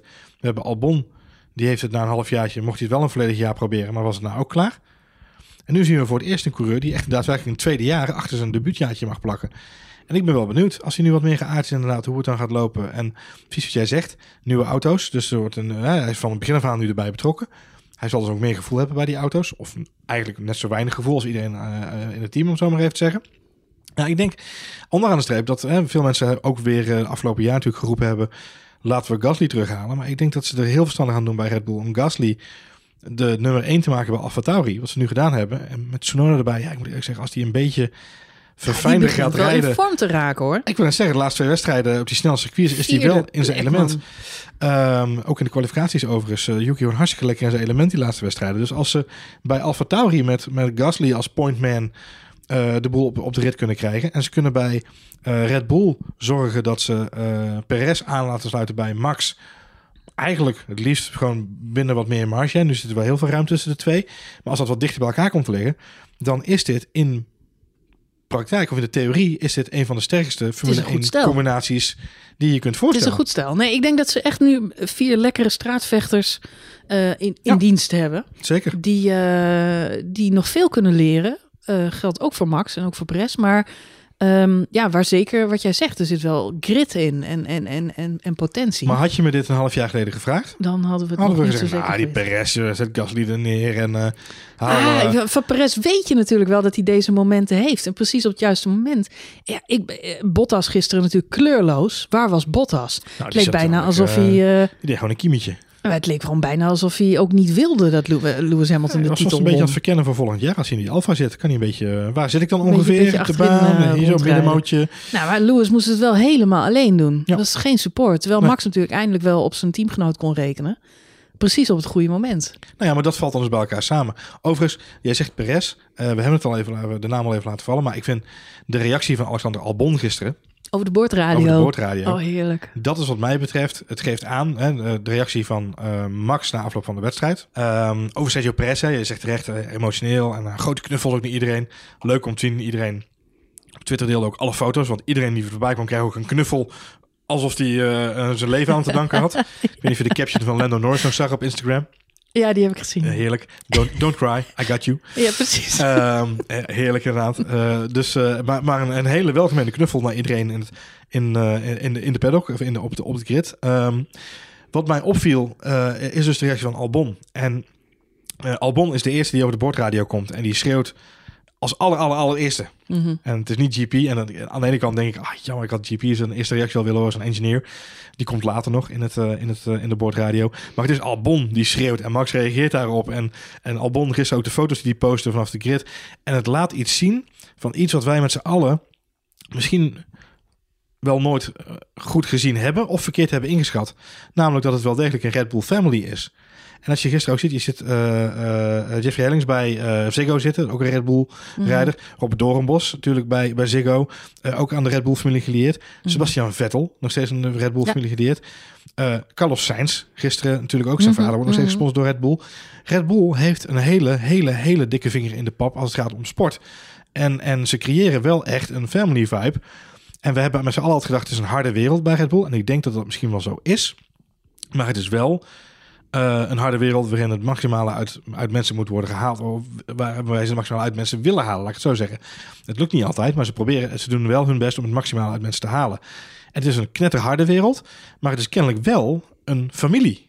Want Albon wordt gisteren ook breed geknuffeld en die staat vooraan en die krijgt een dikke zoen van de Spice Girl. Nou, ik, ik denk ook dat dat een van de mooiste dingen was om te zien. En eigenlijk in de eerste paar minuten besef je, eh, je, je realiseert je niet wat je gezien hebt. Want het leek volslagen kansloos. En zo gauw hij op die rode bandjes mag herstarten. Nou ja, dan, ja, ik, ik, weet eigenlijk al genoeg. Eh, want ja, niks te nadelen van Lewis. Maar op 40 ronden oude witte banden Nee, was een kansloze missie. tegen eh, ja, nog redelijk nieuwe rode bandjes. Dat, dat is uitgemaakte zaak. Of Max nou kramp in zijn been heeft of niet. Maar in principe kan elke pepernoot eh, dan eh, de koppositie overpakken. Dus ehm, niet elke pepernoot. nee, niet elke pepernoot. Je moet wel je hoofd koel houden. Zeggen, eh, Pietje Fernando. Maar, maar dit was wel... Nou, dit was wel wat er moest gebeuren. En dat, Ja. dat voelt... de- ja, dan, en dan, dan is het afgelopen. Dan weet je niet of het allemaal reglementair is... en of het klopt wat je net gezien hebt... en of dat dan allemaal mag. Maar als je dan de ontlading ziet eh, bij Max... wat ik al zeg, de emotie die je niet zo heel vaak van hem ziet... want Nee. het is toch gewoon een hele nuchtere Limburger... en kop naar beneden en ga met die banaan. Ehm, en maar ook bij zijn team. En wat ook wat mij heel erg op- opviel, is hoe geliefd hij dan natuurlijk is.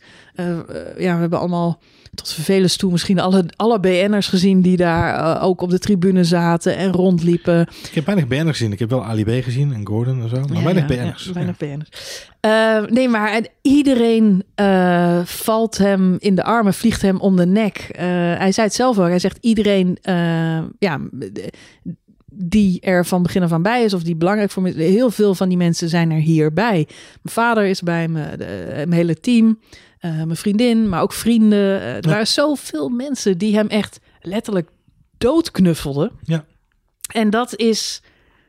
Ik had, ik had me niet gerealiseerd dat dat het feestje is wat ik zo graag wilde zien. ik, heb- ik heb er echt heel erg van genoten. En ik, ik besefte me ook na 15 minuten dat ik dacht van nou, wat ze ook proberen, dit kunnen ze nooit meer terugdraaien, Johan. Nee. Je kunt alles wat we hier nu zien. Er ging een soort emo-kraan open, die we, waar we allemaal zo onder gingen hangen. Zo van, oh, dit mag nog wel een uur doorgaan. Eigenlijk had die uitzending van Ziggo had ook nooit op hoeven houden, joh.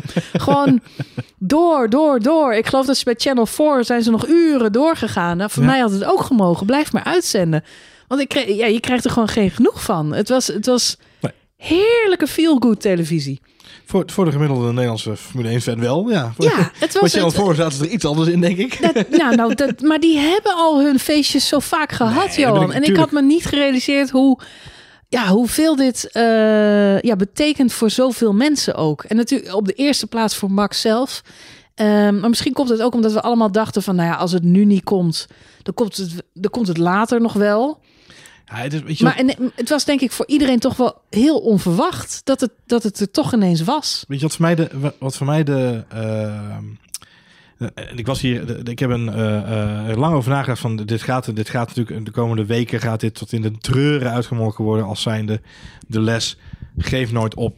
En dat is natuurlijk de les. Hè, je kunt de komende weken geen LinkedIn-pagina openen of er staat ergens bovenaan De tien een lessen foto, de tien lessen van Max Verstappen. Geef nooit op. Karma. Ja, ik denk dat, ik denk dat er een menig managementboek geschreven gaat worden de komende jaren met in de stijl van Max Verstappen. Hè? Oh. Dat, dat is helaas dan de, de, de afdronk die we erbij krijgen. Maar eh, wel in dat verlengde realiseerde ik me wel heel sterk dat eh, we, we, hebben, we, we hebben het veel te weinig over Lewis Hamilton, eh, omdat we nou eenmaal een Nederlandse podcast zijn. Maar die heeft ook een fenomenaal seizoen gehad. En, en als, we de, als de situatie omgedraaid was geweest, dan, dan eh, hadden we er ook niks op de af te dingen gehad nu. Hè? Dan nee, hadden we daar nu- hadden we niet mee kunnen dealen. nou, nou ja, nee. niet mee kunnen dealen, maar dan hadden we ook, er had, was niks op af te dingen geweest. Weet je, als hij Nee. gisteren, als er geen crash was geweest en hij was op 12 seconden voorsprong of op 10 seconden voorsprong, of 9 seconden voorsprong, wereldkampioen geworden op Max Verstappen, dan had ik daar vrede mee gehad, omdat hij gewoon een dijk van de wedstrijd gereden heeft gisteren. Dus Mhm. eh, dat vooropgesteld. Maar wat, wat, wat voor mij de belangrijkste eh, les was, is het, het daadwerkelijk, het was een personificatie van geef nooit op. Omdat je het hele seizoen zie je eh, Lewis Hamilton op belangrijke momenten het geluk van de kampioen hebben. En we hebben het over eh, de, het geluk van de kampioen was Imola, waar die de auto Door kon, in de grind stond. in de grind en, stond eh, en er komt een rode, vlag, En hij kan achteruit wegrijden daar op het laatste Ja. moment nog. En hij kan daar zijn vleugeltje vervangen. En hij kan Mhm. daar nog de schade beperken uiteindelijk. Het geluk van de kampioen is op Silverstone mag Verstappen eraf tikken. Maar vervolgens dan ook onder die rode vlag je auto volledig kunnen repareren. Alle schade die hij had Yep. kunnen laten fixen. Nieuwe bandjes eronder en weer door.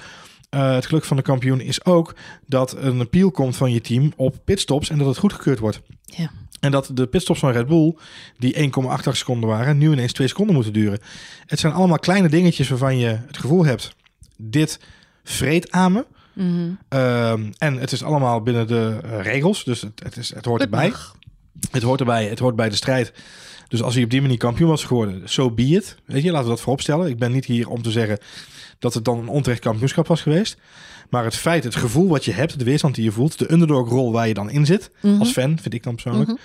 Eh, het moment dat je dan, dan toch die titel pakt, ja, dat voelt als een, eh, eh, een beloning voor, niet, niet, niet voor ons, maar voor, voor Max zelf. Eh, Mhm. En dat is ook wat GP zei over de boordradio. En dat vond ik zo mooi dat GP zei, door weer en wind hebben je dit jaar van alles geprobeerd aan te draaien, aan te, aan te naaien. Niet aan te draaien, maar ook aan te naaien. En in alles ben je blijven staan en ben jij hier gekomen. En ik denk dat dat, wat mij betreft, de mooiste afdronk van de dag is. Dat als je dicht bij jezelf blijft, wat Max Verstappen eigenlijk het hele jaar gedaan heeft. Ik heb niet één keer dit jaar, in tegenstelling tot de andere jaren, waarin we veel naar Max Verstappen gekeken en dachten, oh, nou is hij wel een beetje boos. Of eh, nou is hij wel een beetje eh, laconiek. Of eh, oh, dat is een stomme fout van hem. Dit jaar hebben we één Max Verstappen gezien. En dat was gewoon in, in mentaliteit, in hoe hij benaderde, in hoe hij erin stond. En dan zie je aan het eind van de rit, doordat hij dicht bij zichzelf is gebleven, wordt hij beloond. En dat had ook een tweede plek kunnen zijn. Hè? Maar, gelukkig maar nu had hij het geluk van de kampioen. Letterlijk en figuurlijk. Letterlijk en figuurlijk. Je hebt helemaal gelijk. En ehm, ja, het zal de boeken ingaan als een van de meest eh, legendarische seizoenen ooit. Boeken, boeken. Het gaat het internet op. Het gaat het internet op. ja. Het gaat viral. op. Ja, vroeger had je van die mooie Formule 1 jaarboeken. Ik zit toch over te denken dat we die weer eentje Ah, die heb je er wel een aantal hoor. En Ja. eh, we worden ook tegenwoordig weer gemaakt door eh, verschillende. Ik zag dat de WF1 eh, is tegenwoordig gemaakt. En Hmm. eh, volgens mij nog wel meer eh, eh, magazines die ze maken. Ja, zeker. Nou ja, die zullen veelvuldig eh, gekocht worden. Ik, zie, ik zag eh, gisteravond dat eh, de speciale cap voor Max een kampioenschap, dat die al uitverkocht was. Oh ja? Een uurtje. Die Dus, eh, hoodie vond ik wel echt te gek. Maar ik, ik kom om in de hoodies intussen. Dus ja, dat moet een beetje. ik ben een beetje. ik ken die film wel Boys in the Hoodies. Dat ben ik, Ja. ja. Je bent van die reclame van ik heb een, ik heb een hoodie-probleem. Er is een app voor, joh. Er is een app voor. Goed. ehm, ja, legendarisch seizoen. Ik moest wel lachen, want ik heb natuurlijk nog, eh, nog veel ehm, ja, eh, oude seizoenen ook eh, terug zitten kijken. Het afgelopen weekend toch ook een beetje. Oh, moet ik wel zeggen. Nee, ja, ook een, ook een beetje de tijd dodend zo tussendoor. Om Ehm, een beetje in de sfeer te blijven. Ja, en om, ja, goed, maar ik vind het toch altijd, het heeft wat bijzonders, de, de ontknoping. eh, je, je denkt terug aan alle kampioenschappen. En dat was de afgelopen jaren natuurlijk iets minder spannend, omdat het Ja. vaak al een paar rondes voor het einde Ja, eh, Turkije, beslist Mexico. was. Ja, we zaten veel relaxter eigenlijk naar die laatste paar races te kijken. Waar het gewoon nog om een overwinning ging. Of vorig jaar natuurlijk de crash van Grosjean, die enorme, Zo'n grote vuurbal, jongen. ja, enorme impact toch wel, Ja. eh, wel al maakte. Och, ik ben blij dat, je- dat we hem nu gewoon kunnen zeggen op deze manier. Want Ja, ja, deze tijd zaten we Die, gewoon in de eh, rat met z'n allen. Die zat Ja, gisteren gewoon lekker tv-interviewtjes te doen. goed zo. Ehm, nee, ja, eh, het, in die zin eh, hebben we gelukkig wel vaker mogen meemaken dat het Formule 1 kampioenschap zo last minute eh, beslist wordt. Dus ja, ik moet toch wel een beetje lachen om, eh, om alle mensen die zeggen... nou, zo spannend hebben we het nog nooit gezien. Want ik zat, vandaag, ik zat vandaag nog wat filmpjes terug te kijken... maar onder andere natuurlijk Schumacher en Hill. Ja, Eén puntje verschil. Uh, Ja, Hakkinen en Irvine was ook maar twee punten verschil. Eh, Schumacher en eh Raikkonen 2003 was ook maar twee puntjes verschil. ja Eh, maar ik denk, ik denk dat de, de media natuurlijk heel snel ging naar 1974, want gelijke stand. Maar gelijke Ja, maar stand ja. is echt niet zo gek veel. Nee, de gelijke stand, dat, dat doet het totaal niet toe. Maar, eh, eh, eh, Lauda en, eh, en Prost hebben we nog gehad. Prost Senna, Senna Prost. Jeetje, eh man. 88, eh, 89 en 90.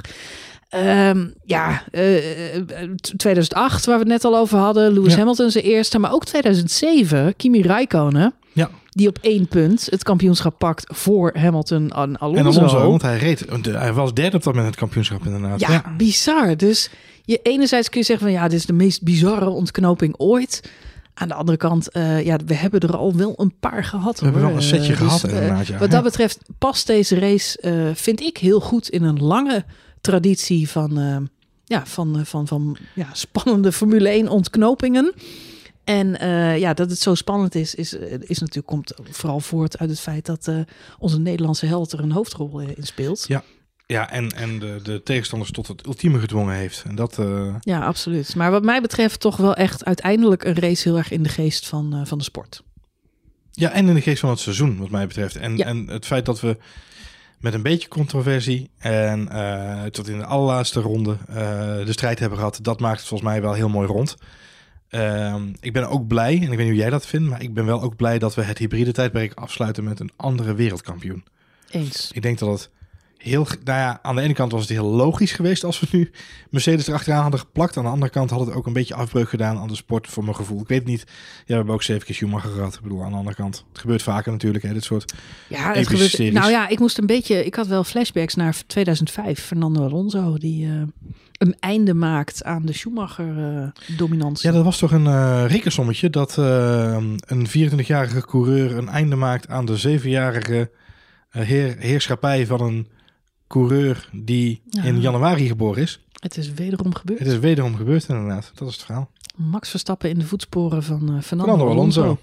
En natuurlijk ook eh, ja, Vettel, de vorige wereldkampioen eh, bij Red Bull. Dus ook voor Red Bull was het al acht jaar geleden dat ze voor het laatst Ja. kampioen zijn geweest. Dus die waren ook wel toe aan een feestje.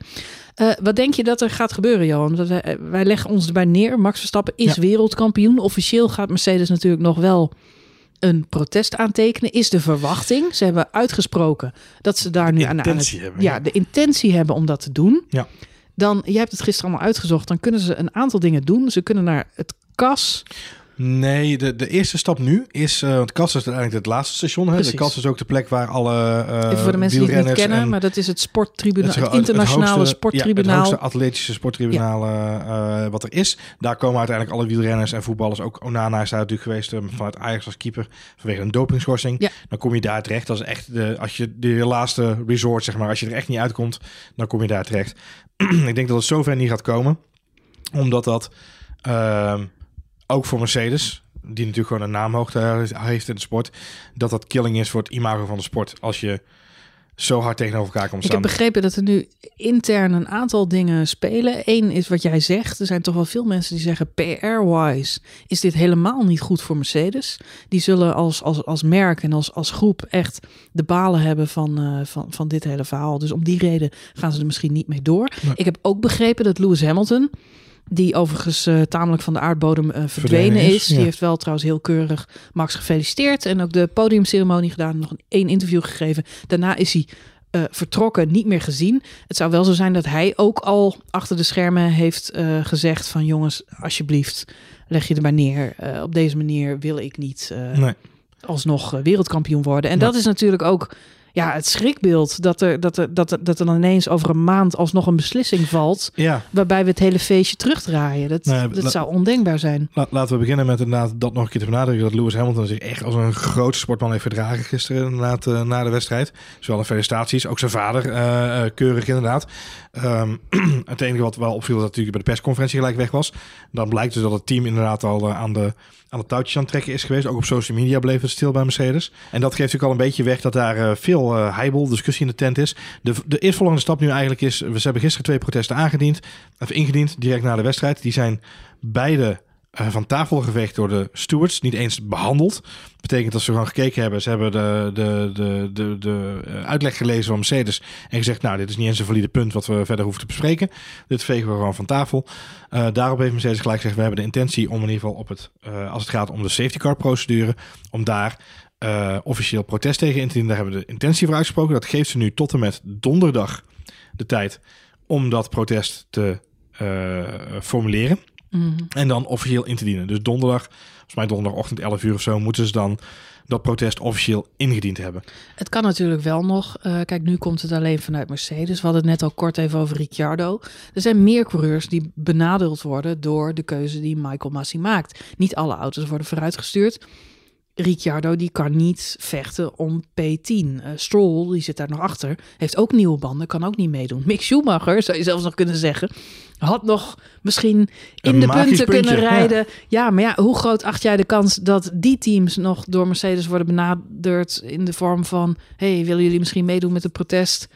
Want jullie zijn ook benadeeld. Nee, want vol- volgens mij is het wel zo dat ze dan bij het eerste protest al aanwezig hadden moeten zijn. Dan hadden ze bij de eerste protestactie al moeten intekenen, om zo maar even te zeggen. Kijk, je zou kunnen zeggen McLaren en Mercedes. Hè, dus dan zou je daar nog een, een link kunnen leggen met Ricciardo en Mercedes.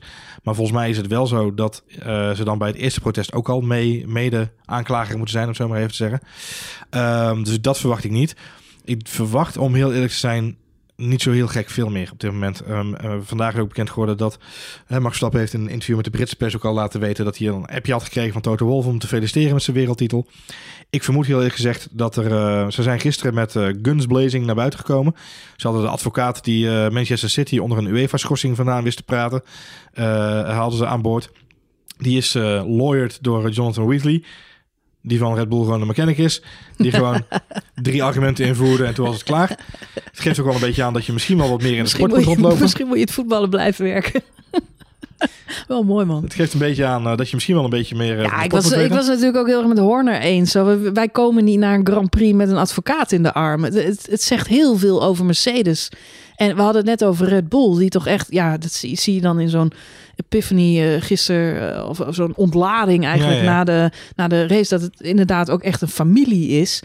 Ehm, ja, van Mercedes, dat, dat zal ook best wel een familie zijn. Ik, gisteren zag ik toch vooral een grafstemming daar in de, in de pitbox. Je zag mensen ja, een beetje stilletjes eh, tegen het muurtje staan. Het is natuurlijk ook lullig. Ik moet dan altijd denken aan die, die dozen met t-shirts en pruiken. En ja, alle, al, alle spullen die achter de schermen klaarstaan, die allemaal, nou, die kunnen gewoon bij het grof vuil. Die, die Ja. worden nooit uitgepakt. Had natuurlijk met Max hetzelfde geweest, want die had ook allemaal mooie shirts en petjes en alles Ja, bij zich. Die hele collectie had weggekund. het waren collectie-items geworden. Ja.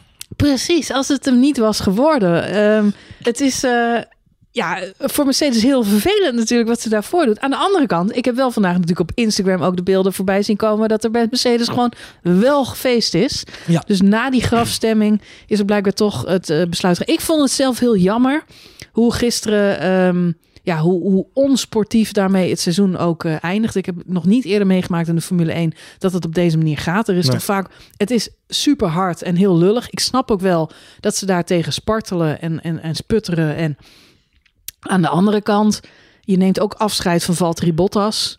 Er is, hè, er Ja. is nog een soort van boordradio van eh, thank you, thank you, thank you en over en weer. Maar er komt geen tweet meer, er komt geen berichtje meer. Nee, dus het is totale Eh, stilte. Ze hebben de constructeurstitel binnengehaald. Beste auto van het jaar. Nou ja, goed. We zijn net al. Er wordt uiteindelijk wel feest gevierd. Dat hebben we gezien aan eh Toto Wolf, die crowdsurfend eh, over het publiek gaat. Ja, het mooie is, er is, er is een totale radiostilte. Terwijl wij inderdaad al gelijk zeggen, volgens mij zijn er eh, 979 mensen vandaag wel wereldkampioen geworden met die auto. Precies. Maar daar hoor je niks over inderdaad, online. Normaal gesproken hebben ze er altijd wel mooie filmpjes, mooie video's klaarstaan, maar niks van dat alles. Ze hebben echt een totale radiostilte afge- afgekondigd. Ehm, we zien dan inderdaad, de, als eerste zag ik vanochtend de beelden van Valtteri Bottas, die eh, op de schouders mee door een discotheek heen gesleurd wordt. Dat waren de schouders van Toto Wolff, waar die op zat. Dus dat is op zich goed nieuws. Dat zijn sterke schouders Dat is dan. een sterk schouders. Ja, het was niet alleen Toto Wolff, gelukkig wel nog wat andere mensen erbij. Maar ook... eh, Saunabillen in het rond wil ook, dragen. eh, ja, precies. De, de, de saunabillen van Bottas, die, die, die werden hoog in de lucht geheven. Bottas had ook duidelijk iets meer dan een bakje koffie op, kunnen we wel zeggen. Ehm, Als hij maar goed getimed ja, had, hè? er zal ook een papje bij kunnen stellen inderdaad. Eh, misschien wel meer dan een papje ook. Oh. Dus eh, op zich, uh, uh, Valtteri can have to drink, kunnen we maar, zelf, maar ze Ja. wel stellen. Maar die was, die was ook aardig in de olie. Ehm, en, en een paar uur later zag ik ineens allemaal inderdaad filmpjes bij komen van Toto Wolf. Die crowdsurfend en vervolgens ook zingend in een, in een soort van polonaise. Ja, Met een paar mensen van Mercedes Tadic on fire. Nooit geweten dat hij Ajax fan was. Nee, ja, het is een ontzettende voetballiefhebber blijkt dan. Mm. Ehm, maar ja, dat, het, mooie is dan denk je, ah, grappig. En eh, natuurlijk hebben ze een feestje gevierd, want ze zijn uiteindelijk gewoon wereldkampioen geworden bij de constructeurs. Hij moet die mensen ook, hij is onderhand gewoon een manager, dus hij moet die mensen ook gewoon een goed gevoel geven. Hij had zelf ook wel eens in een slokje, denk ik, na afloop van zo'n wedstrijd, van zo'n dag. Het mooie van het alles vind ik nu dat ze dus nu met terugwerkende kracht alsnog bezig zijn met Mercedes. Om te proberen om die video's van Twitter af te krijgen. Dat vind ik zo hilarisch. Dat ze dus de hele dag geen woord gezegd hebben. Ze hebben niemand bedankt. Geen tweet Bottas. Ze hebben helemaal niks. Maar ze gaan nu wel allemaal mensen die dus die video gedeeld hebben op Twitter. Een DM'tje sturen met... Mogen we misschien even je e-mailadres? Want we willen even iets aan je vragen. En dat is allemaal de mensen die... eh, ze hebben één ding in common. Dat is dat ze allemaal die video gepost hebben. Nou, vind ik dan toch opvallend. Ja, Eh, dat vind ik wel een rare actie. Maar wat dat betreft, het zijn wel slechte verliezers. Ik had liever gezien dat ze, ja, dat ze alsnog, eh, want ze zijn altijd behoorlijk spraakzaam op de socials. Ik kan me na Silverstone nog herinneren dat ze er maar niet over ophielden. Nee. De masterclass die ze in Spanje gaven met de strategie, die hebben we ook nog tot in ten treuren moeten terugzien. Zeker. Als zij iets te vieren hebben, dan wordt het ons echt nog een week lang Ja. eh, ontzettend eh, onder de neus gevreven. ik En in wel, dit geval is het stil. Maar als je dan op een gegeven moment besluit, nou we gaan wel dronken worden met z'n allen. eh, zeg dan ook gewoon, ah fuck it, weet je, we stoppen met het protest en het social media team, ga maar aan de slag. Volgens, volgens mij, volgens mij Bedankt dat, Bottas. vol- Volgens mij dat laatste... Pomp al die filmpjes erin. Gaan we die banaan. Volgens mij heeft dat laatste... Van, Of misschien hadden ze, sorry, misschien hadden ze niks klaar liggen, Johan. Hadden ze gewoon geen rekening mee Jawel, gehouden. de- Laten we opstellen, Merce- Mercedes heeft, ik denk misschien wel de, een van de beste, maar ik denk misschien wel de beste social media admin, of meerdere admins misschien wel. Nou, maar die mocht van- niks meer. Nee, maar ik denk, en dan, dat geeft van mij een beetje aan, want we moeten het cirkeltje natuurlijk wel even rondmaken naar het protest. Kijk, het feit dat ze lam worden in de kroeg, moeten ze lekker zelf weten. Dat ga ik ze niet onthouden. Ik zou ook lam willen worden na zo'n weekend. ik zeg, geef mij alsjeblieft een liter bier en een Bacardi Lemon waar ik in kan zwemmen. Nee, maar ik bedoel, ik snap dat wel. Het is gewoon ontlading, punt. Moet je ook niet bij elkaar trekken, die twee dingen. Het zijn twee verschillende dingen. Maar wat ik wel opvallend vind, is dat ze heel hard hebben gekozen voor een totale communicatiestilte. Terwijl ze een van de beste social media aanwezige teams zijn. Mhm. Dus er is wel degelijk een keuze gemaakt. Want Mercedes heeft dingen voorbereid, punt. Mercedes heeft dingen voorbereid tot in een treuren. Maar ze Ja. kiezen ervoor om het niet te posten. Dat geeft mij het idee, eh, wat ik gisteren eigenlijk al gelijk zei, dat ze in Stuttgart, waar het hoofdkantoor van Mercedes zit, misschien niet zo heel erg blij zijn met eh, de nogal agressieve manier waarop Mercedes erin is gegaan gisteren. Het team dan in dit geval. Het zou mij niet verbazen als ehm, eh, er na een nachtje slapen, eh, en dat zal een goed nachtje zijn geweest na dat feestje van gisteren, en vandaag wel communicatie is geweest, maar dat ze besloten hebben dat, dat hè, Mercedes het hoofdkantoor gezegd heeft, oké, nu even stoppen met alle communicatie, want alles wat we nu zeggen wordt eigenlijk gewoon afgeserveerd door iedereen. Er ontstaat een ontzettende discussie online met alles wat we posten. Laten we dat voorop stellen, want het was natuurlijk gewoon heel, heel toxic gisteren online als je terug ging Mhm, lezen. mhm. Dus ik denk dat ze vanuit, vanuit het hoofdkantoor gewoon zeggen, jongens, even geen posts, prima, want we kunnen toch alleen maar het verkeerd doen op dit moment. En daarnaast hebben besloten, hou het maar even vol, want we gaan nu eerst met elkaar besluiten, wat gaan we doen met dat protest? En het zou mij eigenlijk niet verbazen als dit met een hele grote sisser afloopt eh, en ze uiteindelijk eh, woensdag in de loop van de dag een tweetje plaatsen of een officieel statement loslaten en zeggen in het eh, licht van het, wat het beste is voor de sport trekken we ons protest in. Maar we willen wel benoemd hebben dat het een hele kwalijke gang van zaken is geweest. En daarmee is de kous af. Als ze het doortrekken, Mhm. als ze het echt helemaal hè, tot op de, spits, op de spits gaan drijven, dan zetten ze zichzelf ontzettend op een 1-0 achterstand voor volgend seizoen. Het zou tevens de hoeveelste keer zijn dat Max Verstappen klaar staat om het podium op te stappen. aanstaande donderdagavond. Ja. En eh, door de wedstrijdleiding daar vanaf wordt gehaald met de mededeling Max. Nee, want ook dat gaat gewoon door, kan ik je verklappen. Nou, dat zou alleen maar mooi zijn. Donderdagavond wordt, eh, wordt die prijs eh, uitgereikt. Waar is dat? In Zwitserland volgens mij toch? Hmm, zo? volgens mij Monaco. Monaco gewoon. Ja, gewoon Monaco, Oh, thuiswedstrijdje. Oh, hartstikke gezellig. Gaat hij al een fietsje heen? Nou, hartstikke goed. Kelly achterop. Ja, gezellig. gezellig kind erbij. Ja. Hopelijk was zijn moeder deze keer wel mee. Zijn moeder? Of ja, die vader? was er niet bij. Die was een van de wij- Zijn moeder en zijn zus waren er niet bij. Oh, de moeder van Max. De moeder van het kind. natuurlijk. Ik wil zeggen, de moeder van het kind? Ik snap er helemaal niks van. Nee. Goed. Eh, donderdagavond dan, eh, ja, dan eh, wordt hij officieel Gaan we er nog een voorbeschouwing opnemen? Of, een voorbeschouwing. Nee, dat lijkt me niet. Nee, ik zit wel nu, maar daar is misschien nog veel te vroeg voor. Maar Michael Masi natuurlijk wel heel discutabel dit seizoen. Ik zat gisteren gelijk te denken, kost hem dit zijn baan? Toto Wolf zou je nu ook van kunnen zeggen. Ja, toch wel hele emotionele Toto Wolf gezien de, de afgelopen races. Hoe onder druk staat hij bij Mercedes? Eh, trekt hij misschien zelf eh, de stekker eruit? Jij zei vandaag misschien dat Lewis Hamilton er wel mee stopt. Nu, eh, vanaf nu kan hij alleen nog maar verliezen. Hij is zeven keer wereldkampioen geweest. Misschien wilde hij voor die achtste keer gaan om echt de aller, allerbeste te zijn. Ja. Ik denk dat Mick Schumacher, ik zag trouwens de jongens van Haas gisteren ontzettend juichen voor de overwinning van, van Max Verstappen. ja, precies. Dus ik denk dat Mick Schumacher toch wel redelijk tevreden in het vliegtuig zat vandaag. Dat Ja, eh, zijn vader in elk geval nog op gelijke hoogte staat. Vooralsnog wel inderdaad. Maar ik verwacht, ik verwacht wel dat Lewis doorgaat hoor. Maar, eh, eh, Ja, ik- nee, ja, goed, maar het kan natuurlijk. Ja, de, de, de begin van het einde is misschien Nee, ja, het, begonnen. het, het enige, het enige wat, wat inderdaad het- tegen hem zou kunnen spreken is... het- vanaf nu wordt het een, een uphill battle, om het zo maar te zeggen. En nu was je er heel dichtbij. Had je die achtste nu gepakt, dan was je de... Sowieso is het een van de grootste altijd, maar was hij dan ook op papier, hè, in cijfers, de, de meest succesvolle alle tijden geweest. Ehm, nu moet je dat volgend jaar weer opnieuw gaan beginnen. En dan staat iedereen feitelijk, wat we net al zeiden, eh, zeiden ge- gelijk. Ehm, dus begin je weer van vooraf aan. En de vraag is eh, of je daar zin in hebt. Nou, ik kan me zo voorstellen, zijn reactie na de race. Volgens mij zei hij ook eens, we'll see for next year of zo, zei hij ook in zijn eh, post-race interview bij, bij Jensen Button. Ehm, dat was een beetje een laconieke schouders ophalen. Kijk wel even voor volgend jaar. Ik, Ja. denk dat, ik denk dat niemand nu kan nadenken over Nee, precies, Max, Max. Max kreeg ook de vraag zo van, heb je zin in volgend seizoen? En Max zegt, als ik heel eerlijk ben, eh, nee, op dit moment niet. Nee. Maar dat kennen we van Max. Hij heeft daar nooit zin in. Aan het eind van het seizoen is hij, hij, is, hij is leeg. Wat ik wel wat, wat ik spannend vind, is hoe hij volgend jaar terugkomt, Max. Ja. Want eh, wat hij in alle interviews gezegd heeft, en ik denk dat het ook echt zo is. ehm, hij is 24 jaar bezig geweest met toeleven naar dit moment. Vanaf dat hij vier was, in een kart. En van het karten, naar- er was altijd een plan. We hadden het over El Plan van, van Renault. Ja, ja, ja. Die schijnen volgend jaar ook grootse plannen te hebben. Ik hoorde het nogmaals over de boordradio. Die denken echt, vooral Alonso, volgens mij, dat hij nog een keer wereldkampioen gaat worden. Dus ook heel benieuwd wat daar gaat gebeuren. Maar, nee ja, eh, er was een plan voor Max Verstappen. Ja. En Jos heeft dat plan in zijn hoofd gehad. Hij begon, eigenlijk wilde Jos met zes jaar starten. Max was niet te houden. Vier. Ja. Weet je, ik heb vandaag nog het interview een keer terug zitten kijken bij, bij Holland Sport en ook Mhm. bij Umberto Tan. En je ziet, Mar- je ziet Jos dat ook uitleggen. Zo van ja, ik wilde eigenlijk wachten tot die zes was. Want als je vier bent, dan moet je nog zo'n kleiner kartje hebben. Het was ook gewoon dat die, dat die en, en bij vier, ja, dan communiceren ze nog niet zo makkelijk. Bij zes gaat het toch allemaal. Ik heb nu zelf een kind van zeven, dus ik, ik kan me die vader, ik kan me dat precies zo voorstellen. Dat je denkt van, nou, wacht nog maar twee jaartjes. Maar dat ging niet. Want Max die wil dus ja, Jos toch zo'n mini kaartje kopen. Hij als vierjarig jochie al in dat. Nou, en dan had Max ook, of had Jos ook alweer een plan bij bedacht. Tot ongeveer 16 jaar gaat hij in die karts rondrijden. Er zijn allemaal klasses en je gaat steeds naar een steeds snellere kart.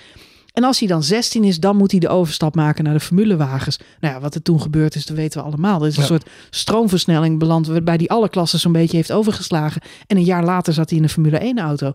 Hoe dat, gebeurt, hoe dat kan. It's magic. Ja. Ja, nee, maar dat, dat begrijpt volgens mij nog steeds niemand. Hè? Ze hebben het in een van die interviews met Umberto zegt hij ook van... nou ja, als hij ergens dan 18, 19 is... zou mooi zijn als hij dan richting de Formule 1, hè, als Ja. hij die kan. Dus eh, niemand houdt er op dat moment nog rekening mee... dat het zo snel gaat. Nee. Niemand hield er in Nederland rekening mee... dat, eh, dat hij in 2016 een race won. Nee. Dat was kippenvel. Dat was, dat was zo bijzonder. Yo, hey, yo, ho. Ik tranen over mijn wangen. Zeker als je Jos hebt zien rijden in de jaren negentig. En het was ondenkbaar, ondenkbaar dat een Nederlander zo ver zou komen. De afgelopen jaren zijn we natuurlijk ontzettend verwend geraakt. En zoveel races gewonnen. En dit seizoen helemaal echt met Lewis kunnen...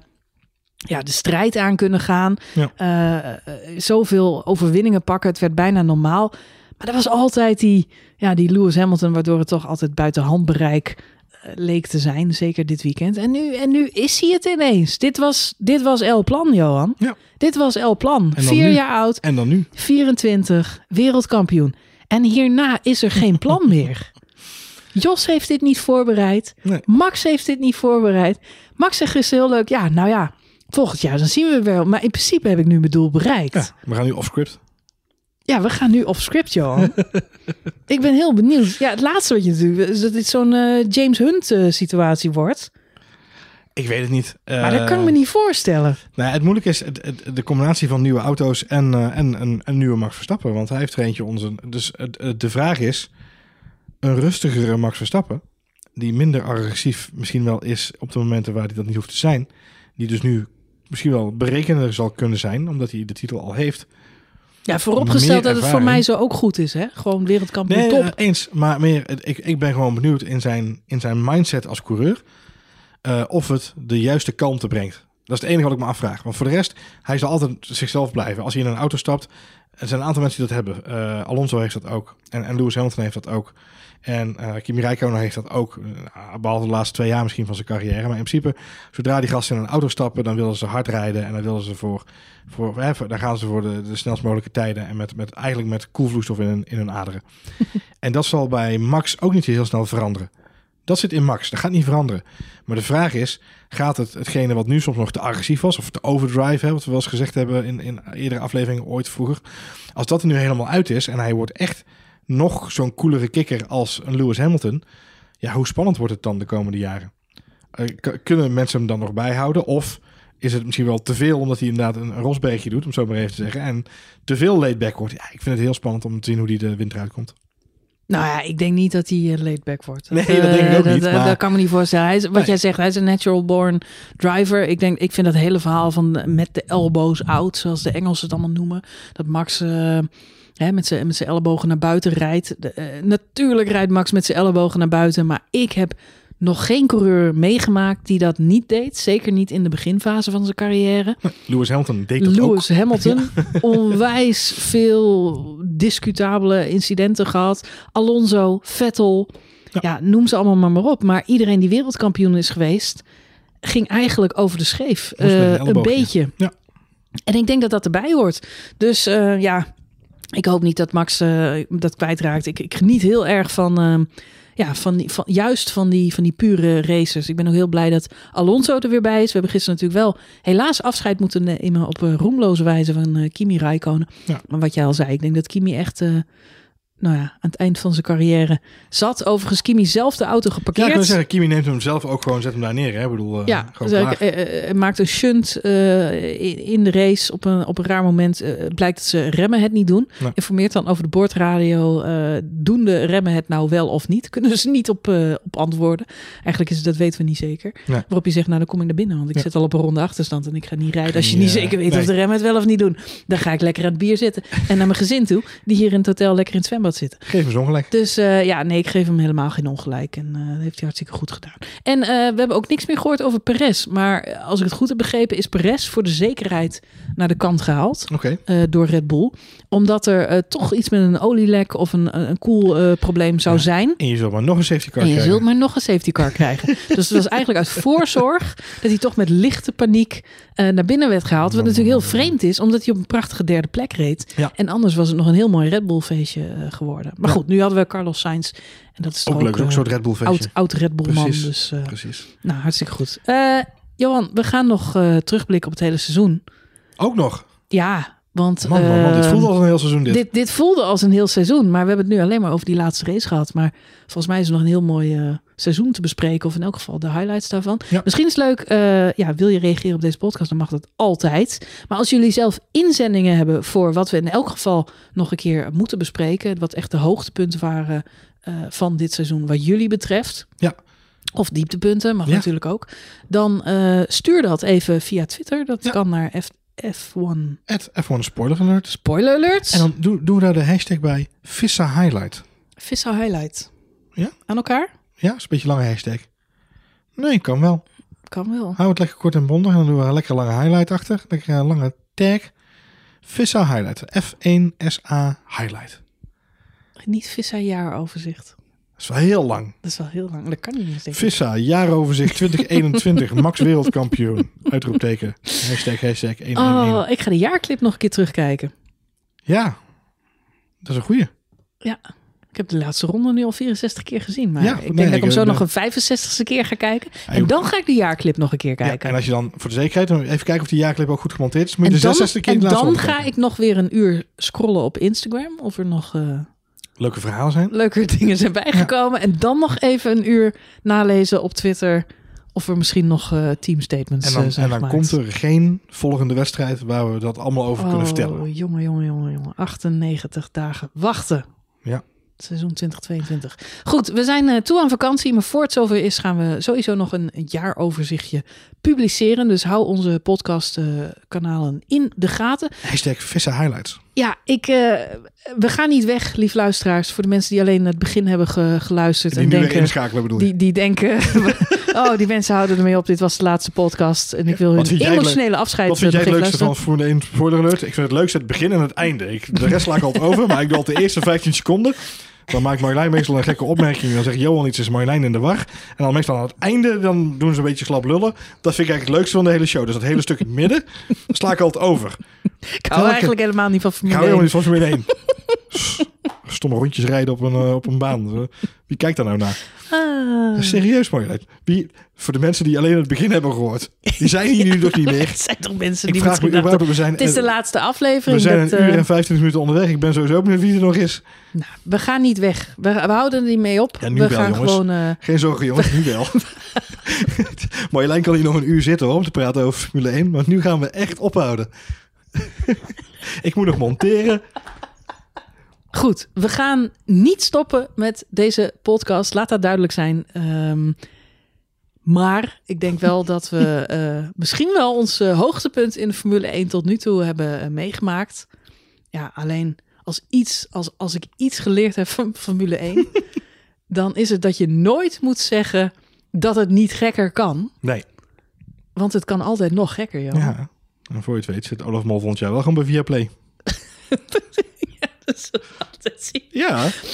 Dus we stoppen niet, wat er ook gebeurt. Nee. En volgend jaar gewoon weer Op wereldkampioen. naar de volgende. Seizoen 6. We gaan hem afsluiten, Johan. Dat lijkt me een goed idee. Heel goed idee. We, er zitten nu ehm, allemaal mensen nog te luisteren. Zitten allemaal ja te knikken nu. zijn nu mensen die zitten in een trein of in een bus. En die zien ineens allemaal mensen om zich heen heel erg ja knikken. sluiten af die show. Laat me met rust. Laten we dan afsluiten met een Leave toast alone. op de Oh ja, nieuwe wereldkampioen. Zo. Dat Zo, een paar mensen op, op pijn nu, denk ik. Ja. eh, aan de zoveelste fles bubbels die we inmiddels eh, Hips. hebben opengetrokken. Want eh, ja, dit maak je niet heel vaak mee. Dus dank aan al onze luisteraars dat jullie En weer bij waren dit er weer bij waren dit, dit seizoen. Dat was prima. En ja, laten we hopen volgend jaar dat jullie er allemaal weer zijn. Ja. Misschien Ja. moeten we volgend jaar ook naar Abu Dhabi, Johan. Nou, misschien wel. En misschien moeten we ook, als het volgend jaar weer kan, gewoon eens een keer zo'n fandag organiseren met z'n allen. Dat we zo'n live sessie doen. Dat is leuk. Dat is leuk, op Zandvoort. Oh, dat is ook nog kunnen we een, een meeting doen. Een meet and greet op Een Zandvoort. meet and greet op Zandvoort. Lijkt me een goed idee. Misschien moet er dan toch een keer van komen. Goede voornemens 2022. Lieve luisteraars, heel erg bedankt voor het luisteren. Je hoort ons nog één keer terug in het jaaroverzicht 2021. Mis dat niet. En na de winterstop zijn we hoogstwaarschijnlijk ook weer terug. Want er komt nog een nieuw seizoen Drive to Survive. op Netflix. Ik ben alweer aan het mailen met ze. Hartstikke lekker. Goed, eh, bedankt voor het luisteren. Heel veel plezier nog deze week met het nagenieten en het terugkijken van eh, de laatste ronde. En tot de laatste aflevering van dit seizoen.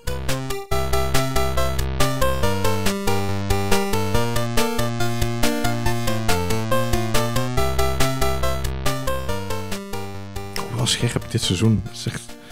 Hetzelfde dachten mensen dat we gestopt zouden zijn nu.